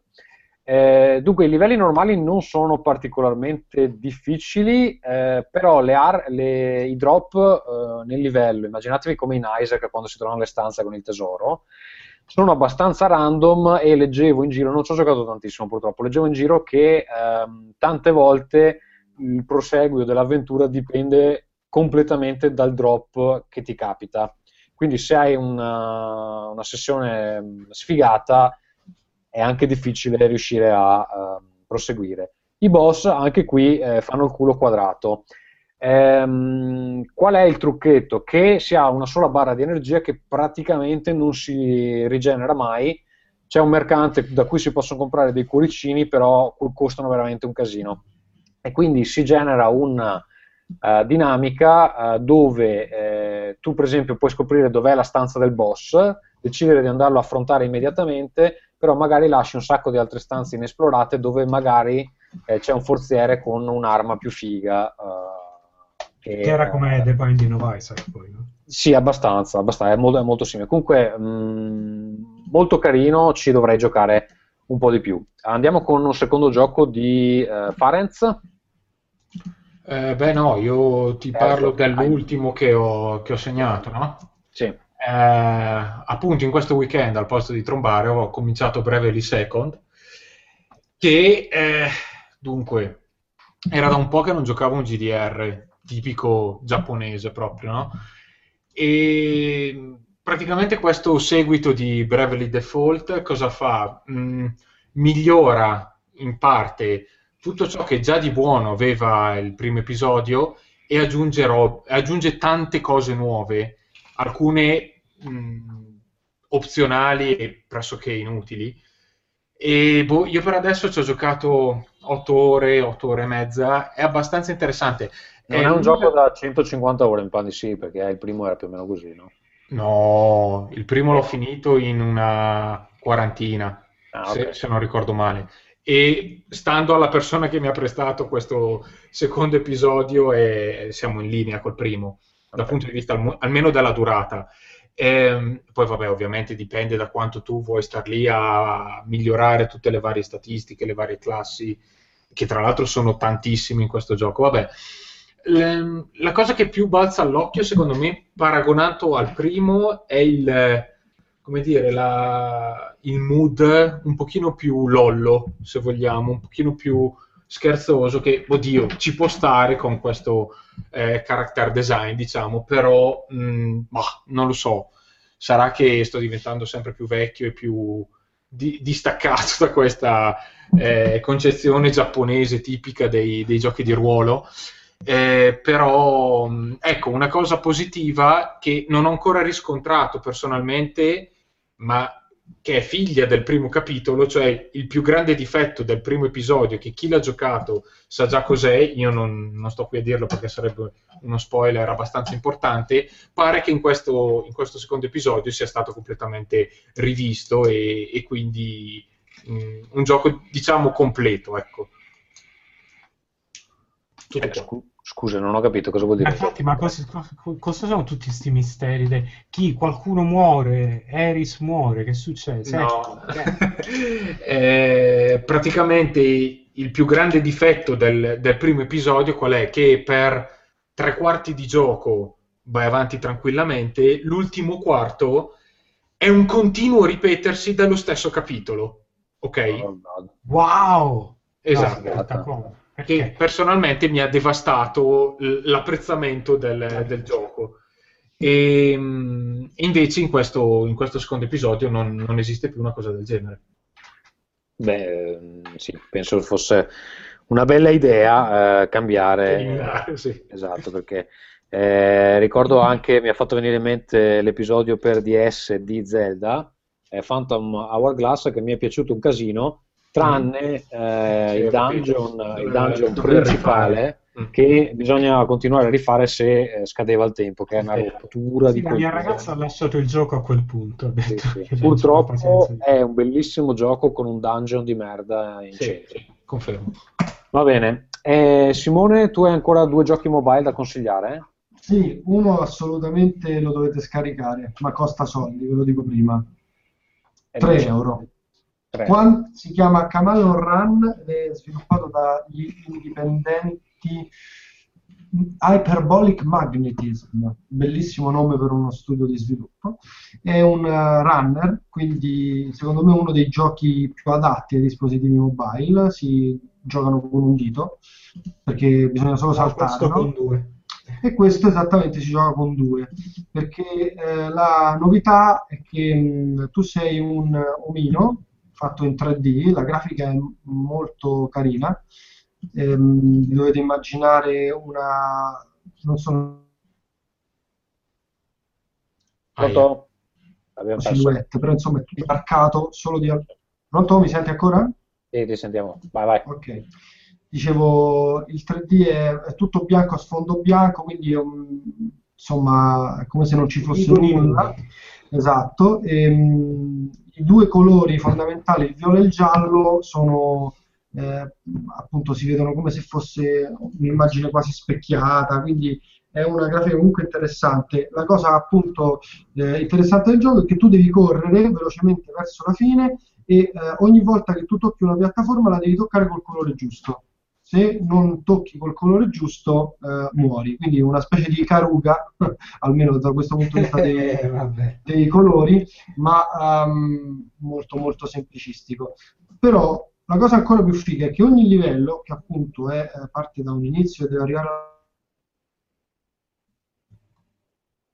Pronto? È morto. fine, tu devi solo saltare, cambia uguale, quindi non è che cambia. ma, Scusa eh, Simone, ripe- Simone, fermati, ripeti l'ultima frase perché ti abbiamo perso. Sì, dicevo, ogni livello ha un pattern sempre uguale, quindi un'architettura sempre uguale, ma ogni volta che lo si gioca, eh, il gioco ti propone di prendere degli obiettivi diversi e questo ti fa esplorare il livello, nonostante sia un semplice runner e uno dice ma come fai a esplorare il livello? Invece sì, sopra e sotto ci sono altre parti di livello che uno non vede, ehm, per cercare di ehm, ehm, ottenere gli altri eh, trofei, diciamo. Se siete ossessivi come... No, non per- è proprio divertente perché ehm, uno dei trofei è non cambiare mai colore nel livello e quindi Sì. tu ti devi inventare un modo per risolvere il livello però senza cambiare colore.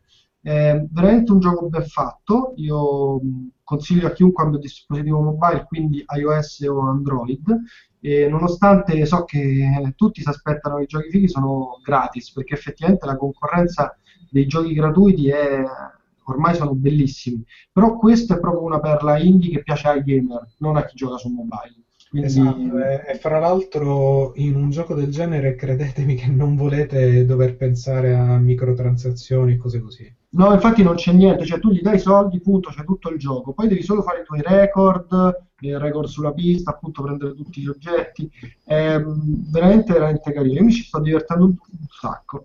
E un altro gioco invece vi volevo consigliare, ma giusto per vederne magari il design, è Finger Hero, Eh, non so se nessuno Cos'è? di voi... ha- Finger Hero, eroe dito, dito, dito eroe. Ah, questo è un gioco... Un porno. Sì, questo è un gioco sempre, credo meno indipendente, devo andare a Meno indipendente, più dipendente. più, più dipendente. E, mh, il gioco, la meccanica è molto semplice, bisogna solo scorrere il dito sullo schermo e scorrendo sullo schermo evitare gli ostacoli. Quindi non si comanda niente se non il proprio polpastrello. E, um, è fatto benissimo, il gioco è gratis, questo ha sì delle microtransazioni, ma non, sono, non è un freemium, tu ti puoi sbloccare i, le, i vari tipi di eh, dita che puoi utilizzare. esatto, e la cosa fantastica è che ognuno di questi ha un carattere diverso, dei suoni diversi e cambia il, lo sfondo quindi del gioco, la grafica del gioco. E sono tutti molto simpatici, fanno morire dalle risate. Per esempio c'è la ciambella, vi vorrei far sentire l'effetto sonoro, che quando tu la conquisti, appena giochi, quindi metti l'io sullo schermo, fa Janet, e quando muori fa Janet, e fa molto ridere. So che così non fa ridere, ma dovreste prenderlo. Questo è gratis. Voi state ridendo, amici? Io un po' così, io, io ho Janet. Janet. Continuerò così finché non ridete tutti. Va bene, uh, dico due cose velocemente, poi lasciamo Ferruccio parlare di Metal Gear Solid. Um, Banner Saga 2 l'ho preordinato e, ed è stato il primo gioco per cui ho chiesto il rimborso su Steam. Perché? Non perché non mi piace il gioco, ma perché eh, è buggato. E uh, purtroppamente, eh, quando inizio le battaglie, a me il primo è piaciuto veramente tanto, è un gioco strategico un po' tipo un Final Fantasy Tactics con la grafica di Dragon Slayer più o meno. Ma io di questo secondo ho letto benissimo ovunque. Sì, no? sì, no, no, ma il problema è che quando iniziano le battaglie, cioè la parte dove non parlano, eh, tutto il, um, il terreno um, non è eh, normale, ma una parte del terreno, anzi metà circa dello schermo, è completamente nera, l'altra metà ha tutte le textures sballate il che rende veramente difficile giocare. Eh, sono andato sui forum loro e mi hanno un po' diciamo messo da parte dicendo eh sarà un leak dello screensaver che fra parentesi non c'ho nemmeno a che mi sono girati un po' i coglioni perché insomma ho capito cioè eh, io ho detto vabbè ma il, lo screensaver non ce l'ho non, cosa, cosa, dobbiamo fare? Lui, e il tizio lì mi ha risposto guarda non è neanche il thread adatto. Allora mi ha fatto girare le palle ho detto vabbè sai cosa? Mi faccio ridare i soldi e lo compro quando costa la metà e vaffanculo che sa che ti licenzino. Che mi dispiace perché io faccio lo stesso lavoro di questo tizio qua. No, in verità non ti dispiace questo, l'hai fatto proprio apposta. No, però cioè, vogliamo, vogliamo, dire una cosa, scusate, scopriamo, così, un, po scopriamo un pochino gli altarini, perché voi dovete sapere che io ho, ho letto Tommaso, tipo nei, nei forum di Housemark, queste cose qua. Tommaso è la persona più paziente, più diplomatica del mondo quando fa queste cose per lavoro poi nella vita privata è uno stronzo incredibile. No, perché io accumulo una rabbia repressa, un, un terrore, una roba che mi proprio potrei vomitare una pas- come si dice un non so neanche Vabbè, esorcista esatto esatto un, una tenebra nera che mi esce dal, dal culo. dal culo esatto. Va bene amici.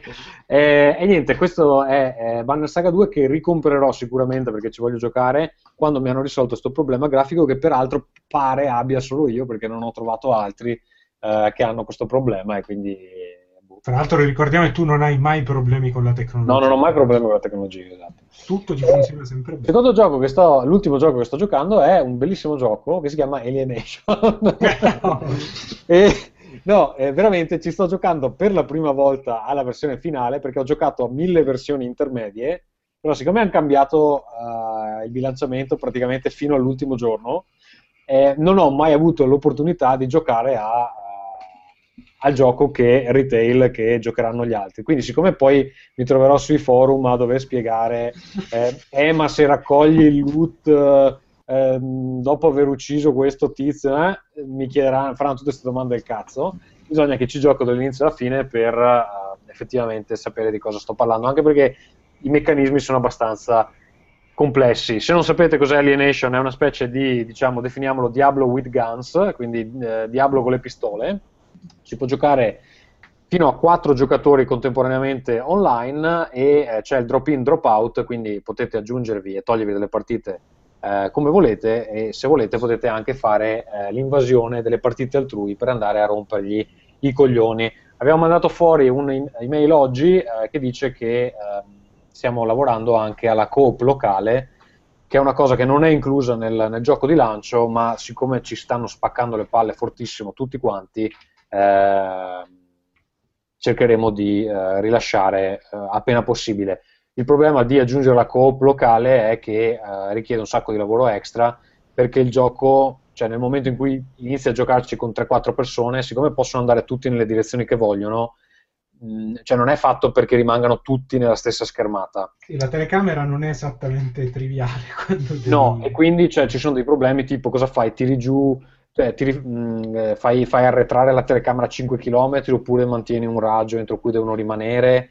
Eh, per esempio l'interfaccia del menu è pensata per, un pers- per- per- una persona alla volta, non per quattro, eh, quindi anche quello da fare. Poi c'è un altro problema, per esempio il loot è personale, no? quando uno uccide un nemico apre una cassa, il loot che vedi tu, ehm, cioè anche i tuoi amici hanno la cassa, ma il loot è personale. Se la aprono, ottengono degli, degli oggetti che, non- che tu, tu non puoi rubare, no?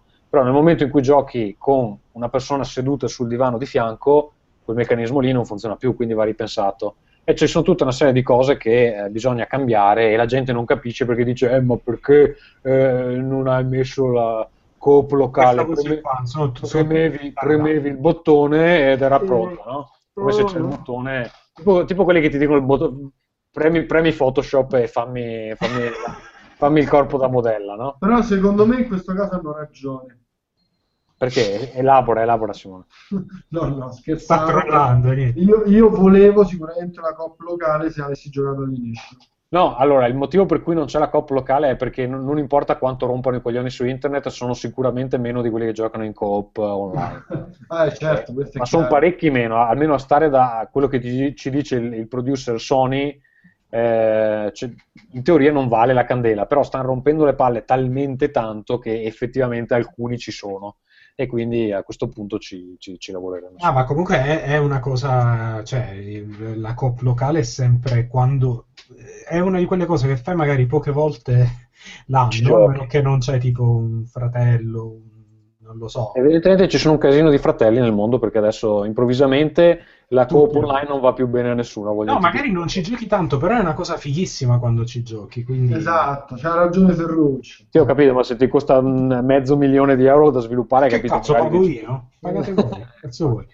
Va bene, Ferruccio, parlaci di Metal Gear Solid 5. Sì, velocissimamente. Allora, il 4 mi aveva fatto cacare a spruzzo, proprio come così un getto proprio di diarrea calda, perché, perché secondo me era di gran- non solo di gran lunga l'episodio peggiore della serie, ma era anche il, eh, il simbolo di tutto ciò che c'è di sbagliato nel videogioco giapponese, tipo sta cosa dei, dei dialoghi scritti col culo, le cutscene troppo lunghe fatte male, il fanservice proprio che ti prende per babbasone e tutte queste robe qua. eh, era anche il peggio della, della saga di Metal Gear perché, sai, la cosa che le nanomacchine sono la risposta a tutto, di qua- qualsiasi buco di sceneggiature, personaggi morti tre volte che continuano a ritornare, insomma, queste robe qua. Poco gio- c'era poco gioco giocato ed era pure un po' bah, sfruttato male.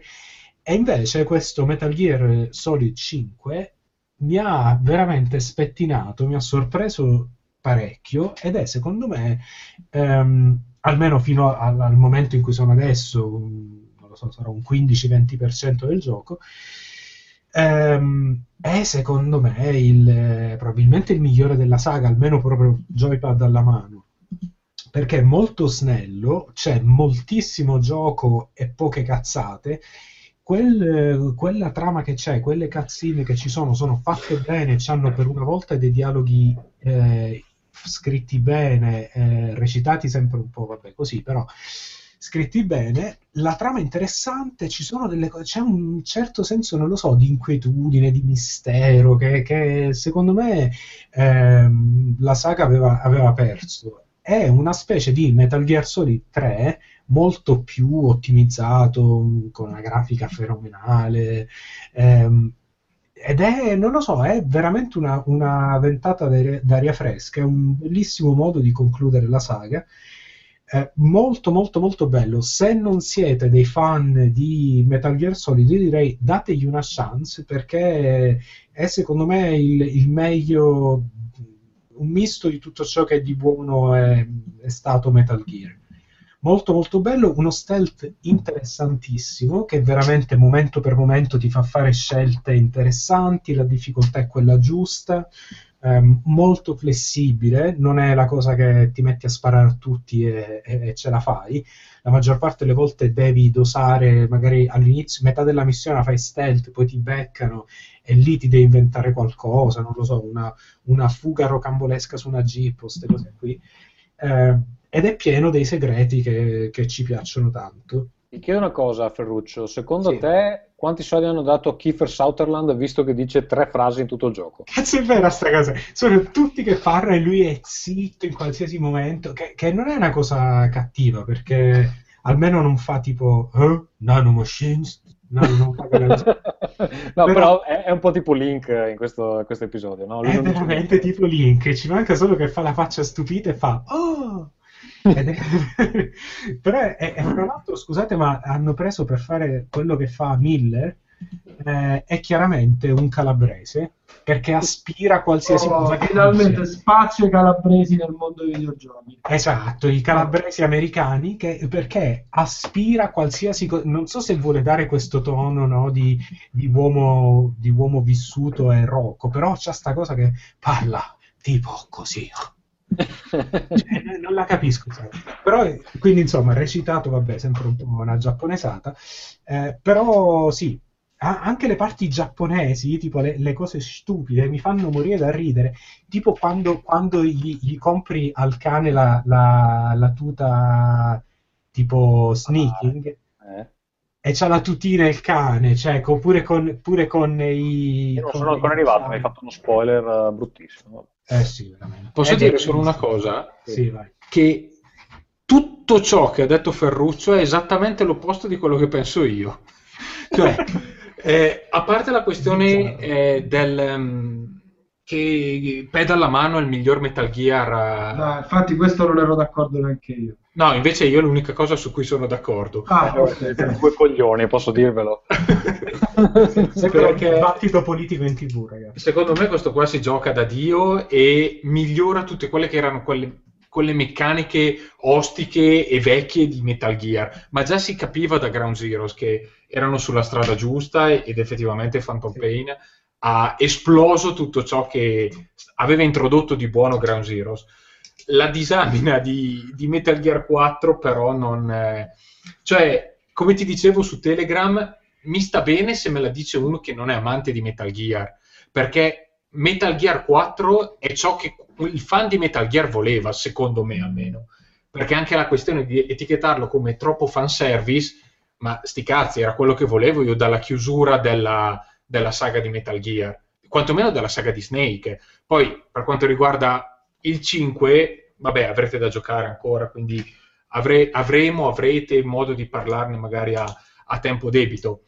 Però mh, è come se io il 5 l'avessi considerato quasi come una trollata, nel senso che tutte le persone che hanno rotto i coglioni anni fa, quando è uscito il 4, dicendo eh, si gioca poco, e dura troppo, durano troppo le scene, eh, le cutscene, Kojima cosa ha fatto? Ha fatto un 5 in cui giochi e basta, e non ci sono cutscene praticamente. No, giochi però per tutta 100 la storia ore. sulle cassette da ascoltare.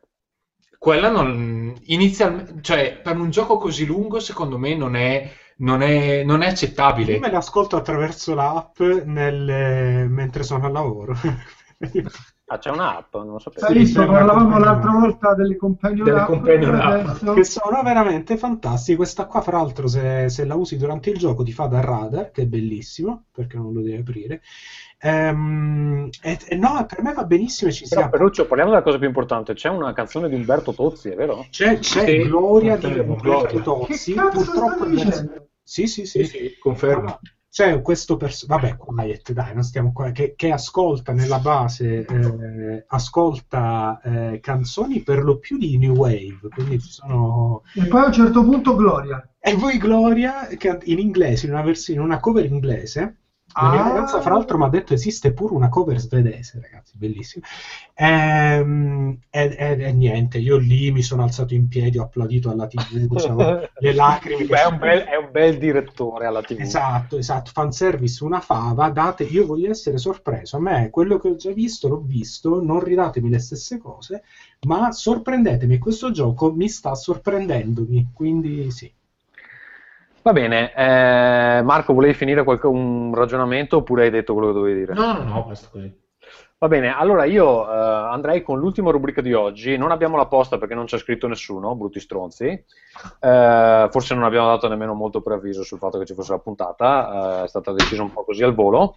Però vorrei resuscitare una rubrica molto bella che usavamo eh, avere quando c'erano ospiti, e visto che c'è eh, Marco con noi, ehm, tor- torna per la gioia di Grandi e piccoli- piccini. Esatto, grandi vicini, torna barile esplosivo, ti stimo. Quindi facciamo partire la sigla di barile esplosivo, ti stimo.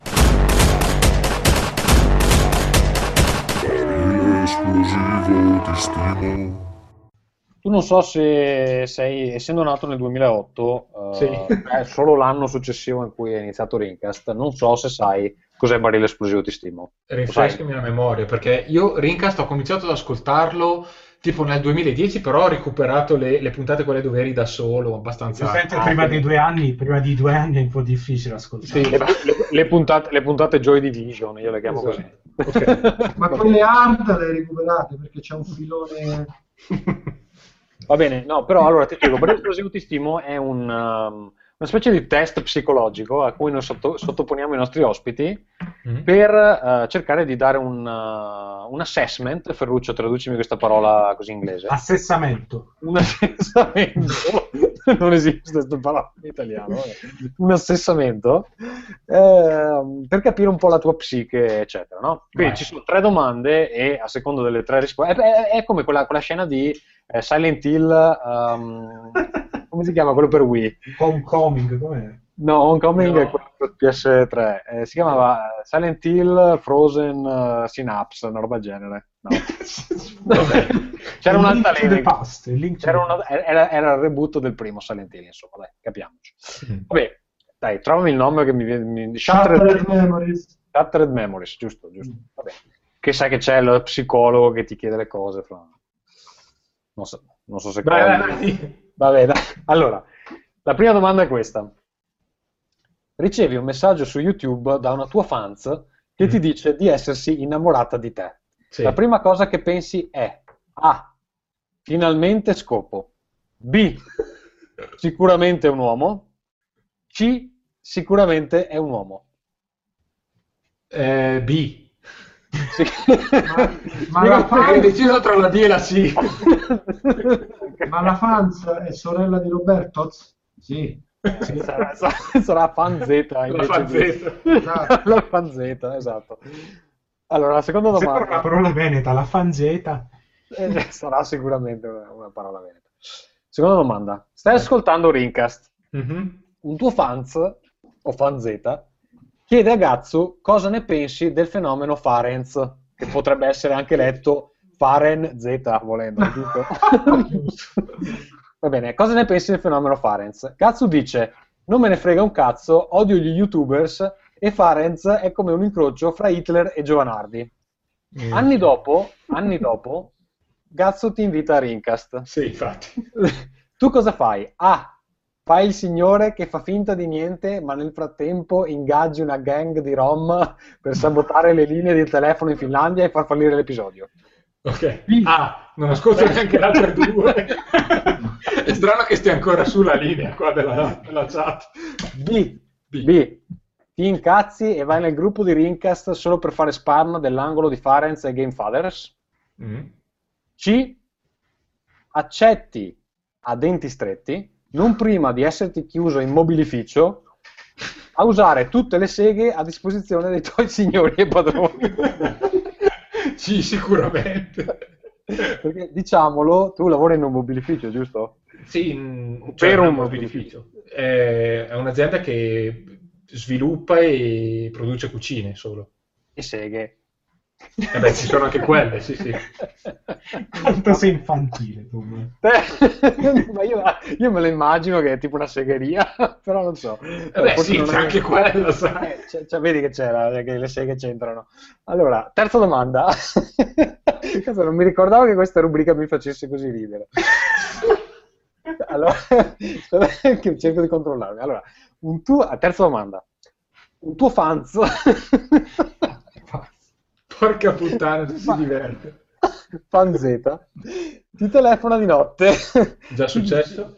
Ti dice, ah, è già successo? Ti Eh. dice che non ti ha mai amato perché lui segretamente amava Rincast e tu eri tipo un placebo. Ok. Cosa fai? A. Lanci gli Snapcast prima di chiunque altro in Italia. B. Che? gli Snapcast sono i podcast su Snapchat. Ah, minchia, come siete avanti, ragazzi. Ma io davvero... Non credo esistano. Cioè, Credo, credo esistano, però l'abbiamo appena inventato. Poi. B. Compri un Nintendo Wii dicendoti che alla fine il motion control ti piace. C. Costruisci una statua ad Andrea Maderna, da oggi il tuo unico dio e idolo. Con scritto sotto Outcast, merda, però. Vabbè, Quindi certo. C, con, eh, però con l'aggiunta della targhetta? No, no, no, BB, dai. Ti dico il che Nintendo sono Wii? tutti motion control. Va bene. Simone, tu che sei un fine psicologo, cosa, come mm, assesseresti? Eh, giudico la personalità di Marco Farina eh, forse bipolare. Sì, cre- credo che ci sia qualcuno dentro di lui. Sì, io, magari- io- io mi, io mi preoccuperei un po'. Se qualcuno sta, è vicino a Farenz, come cioè, parenti, amici, eh, io starei un po' attento. Secondo me dentro Farenz c'è un gazzu- gazzino, ga- gazzucino. Un, un gazzetto. Cazzi. Un gazzetto. E poi ricordiamoci, lui avendo accesso a tutte queste seghe, cari amici da casa, Cazzo, ma ti piace tanto sta battuta, io ci starei attento. Va bene, io direi che per questa sera abbiamo concluso. Uh, Io ringrazio. non fare il tavolo di Ferruccio, però vai, vai, Ah, sì, vai, no, vai no, vogliamo- vogliamo parlare di, di- Ignorato completamente. Mamma mia, ragazzi, Io devo- tento di portare innovazione, io sono come Nintendo, tento di portare innovazione e la gente veramente mi, mi, mi, mi sputa Vabbè, allora come la chiamiamo sta rubrica, Ferruccio? Io pensavo il tavolo di Ferruccio, oppure Ferruccio sul tavolo, oppure a tavolo, a tavolo con A Ferruccio. tavolo con Ferruccio. Aggiungi un posto al tavolo di Ferruccio. Ma, eh? perché, ma quello è un po' banale, io pensavo a tavolo di Ferruccio, con Ferruccio, però ragazzi, fra Tavolo l'altro, di con Ferruccio. sigle. ragazzi abbiamo bisogno di sigle. Eh, però Femto non ha deciso che non non sta... No, non sta deliberando. Devi mettere un altro goal lì su, sul, Dobbiamo assessare anche Femto, mi sa, eh, perché... sul Patreon, metti un altro goal a 100.000 e a 100.000 chiedi la sigla a qualcuno. È un ragazzo molto... Esatto. Ce la fa Bob Dylan. Eh, esatto, qualche artista morto. Io, La sigla di Bruce Springsteen. no, io pensavo più a Prince, cioè voglio Prince dire, arrivato. featuring David Bowie, dai. Esatto, Prince Secondo me per 100.000 comunque Bruce Springsteen ci pensa, eh. Sì, sì, sì, Oh, sì. 10 secondi, dai, che cazzo. Mettilo come ultimo gol di... Sì, sì, dopo-. Però secondo Dopo me vinto più, Bruce Springsteen. più, più che Springsteen Emma Marrone sarebbe più adatta. O, o Neck. Non No, so. no, le porno, le pornostar non le vogliamo su questo podcast. Va bene, Ferruccio, al tavolo di Ferruccio o con Ferruccio o per Ferruccio, non so. Via Dine con Super Trafra. Sì, allora, eh, i giochi da... Allora, c'è... Sì, no, non c'è sigla. Quindi non facciamo... No, non ce l'abbiamo la sigla. Ah. La sigla sarà il battito di mani. Bellissima. Bellissimo. Eh, Geniale. molto low cost. Allora, no, ehm, i giochi da tavolo, amicissimi, se non lo sapete, amici, non sono più solo Monopoli e Risico. Sono anche, ci sono un sacco di giochi da tavolo eh, molto... c'è una varietà enorme. E allora que- in questa ru- rubrica vi guideremo, con, prendendovi la vostra manina pelosa e sudata, nel mondo dei giochi da tavolo che recentemente ho riscoperto perché, come dicevo prima, la mia ragazza eh, le ho chiesto facciamo all'amore, lei mi ha detto no, giochiamo un gioco da tavolo piuttosto. E quindi eccoci qua. Il gioco di cui parlo questa sera è, eh, si chiama Pandemic, è un gioco abbastanza popolare ed è, eh, se non siete abituati ai, ai giochi da tavolo, eh, vi sembrerà abbastanza strano perché è un gioco cooperativo. Quindi si Aspetta, gioca tu hai la versione quella dove si strappano le carte, quella roba lì? Perché l'ho, anche- ma non l'abbiamo ancora cominciata. Per ora, per ora ci stiamo rinfrescando la memoria. Eh, stanno sui preliminari adesso. Esatto, Poi esatto. stiamo giocando le la versione base, che è quella che dici tu è Legacy. Esatto. Ehm, Che ha vinto un miliardo di premi, però a me l'idea di strappare le carte mi fa venire proprio il magone. Io invece, invece sì, cazzo, si vive una volta sola. E, e quindi insomma no, per ora stiamo giocando per rinfres- rinfrescarci la memoria a eh, Pandemic base e direi che Pandemic base è un buon punto di partenza. Allora, Pandemic è un gioco cooperativo, quindi due, eh, da 2 a 4 giocatori giocano assieme contro eh, le regole, contro il tabellone praticamente. E quindi c'è questa cosa di coordinarsi con gli altri giocatori, di sviluppare assieme strategie e di giocare verso un, eh, eh, un obiettivo comune che è estremamente interessante. Però aspetta, spieghiamo l'ambientazione Il pandemica. gioco, è- è- sì, è di- gioco- c'è un virus che si sta diffondendo, no? Non No, è- non un solo virus, diciamo che è eh, tipo Plague Inc., Ah, però sì, al contrario. Il videogioco, sì, sì, ho capito. Sì, praticamente è, è un, ehm, i, i giocatori eh, sono nei panni di un gruppo di, di scienziati, poi ci sono insomma diversi ruoli, però una task force che deve combattere eh, quattro diverse quattro diverse È tornato tuo figlio col cucchiaio? Il figlio piccolo da picchiare. sono dieci e mezza. Si dorme, bambini. Ehm, quindi quattro diverse varianti di un, di un virus che si espandono in tutto il mondo e lo scopo del gioco è quello di eh, contenere queste epidemie e alla fine anche curare questi, questi virus. È abbastanza difficile, cioè vincere non è una roba da, da ogni partita. Ehm, ed è molto strategico, molto... c'è questa cosa davvero che si possono fare un sacco, un sacco di strategie diverse usando eh, le abilità speciali di, di ogni personaggio, eh, c'è una certa dose di fortuna, però, però insomma eh, ci sta, ci sta. E diciamo che ha più, ha più a che fare con la pianificazione che con la tattica, quindi è lì la collaborazione molto Ma ci si può tradire a vicenda? Perché io ho un gioco molto bello che si chiama Dead of Winter, che è ambientato un gioco di zombie dove bisogna ehm, gestire una colonia e poi avere il traditore che si frega tutto il cibo e fa morire i Vedi bambini. Tommaso, questa è la differenza fra me e te. No, no, e non, no, no, perché questa cosa di incularsi a vicenda? Collaborazione, amore, pace. Va bene, e con queste bellissime parole io direi possiamo chiudere la puntata di oggi. Questo era eh, la rubrica, Ferruccio ripeti il titolo?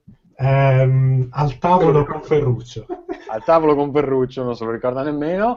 E io ringrazio Marco Farenz di essere Grazie a venuto. Voi. E magari non sarà nemmeno l'ultima volta, ma probabilmente sì. E. Accetto questo mio triste destino. e, poi, e poi ringrazio anche Simone che eh, appunto eh, ha dovuto eh, uccidere la famiglia pur di partecipare a In, Ringcast. ver- in verità ho, saltato una cena col suocero, quindi grazie Rico. Ah, Grazie. ah, era quello l'impegno che, Esatto. che- a cui eh, che hai dovuto sacrificare insomma, per partecipare al nostro bellissimo podcast. Va bene ragazzi, eh, questo è quanto per oggi, ci risentiamo probabilmente a qualche punto in maggio, donate, donate, donate, che così eh, vi arriva sicuramente una puntata al mese. Ciao e grazie. Ciao. Ciao ragazzi. Ciao.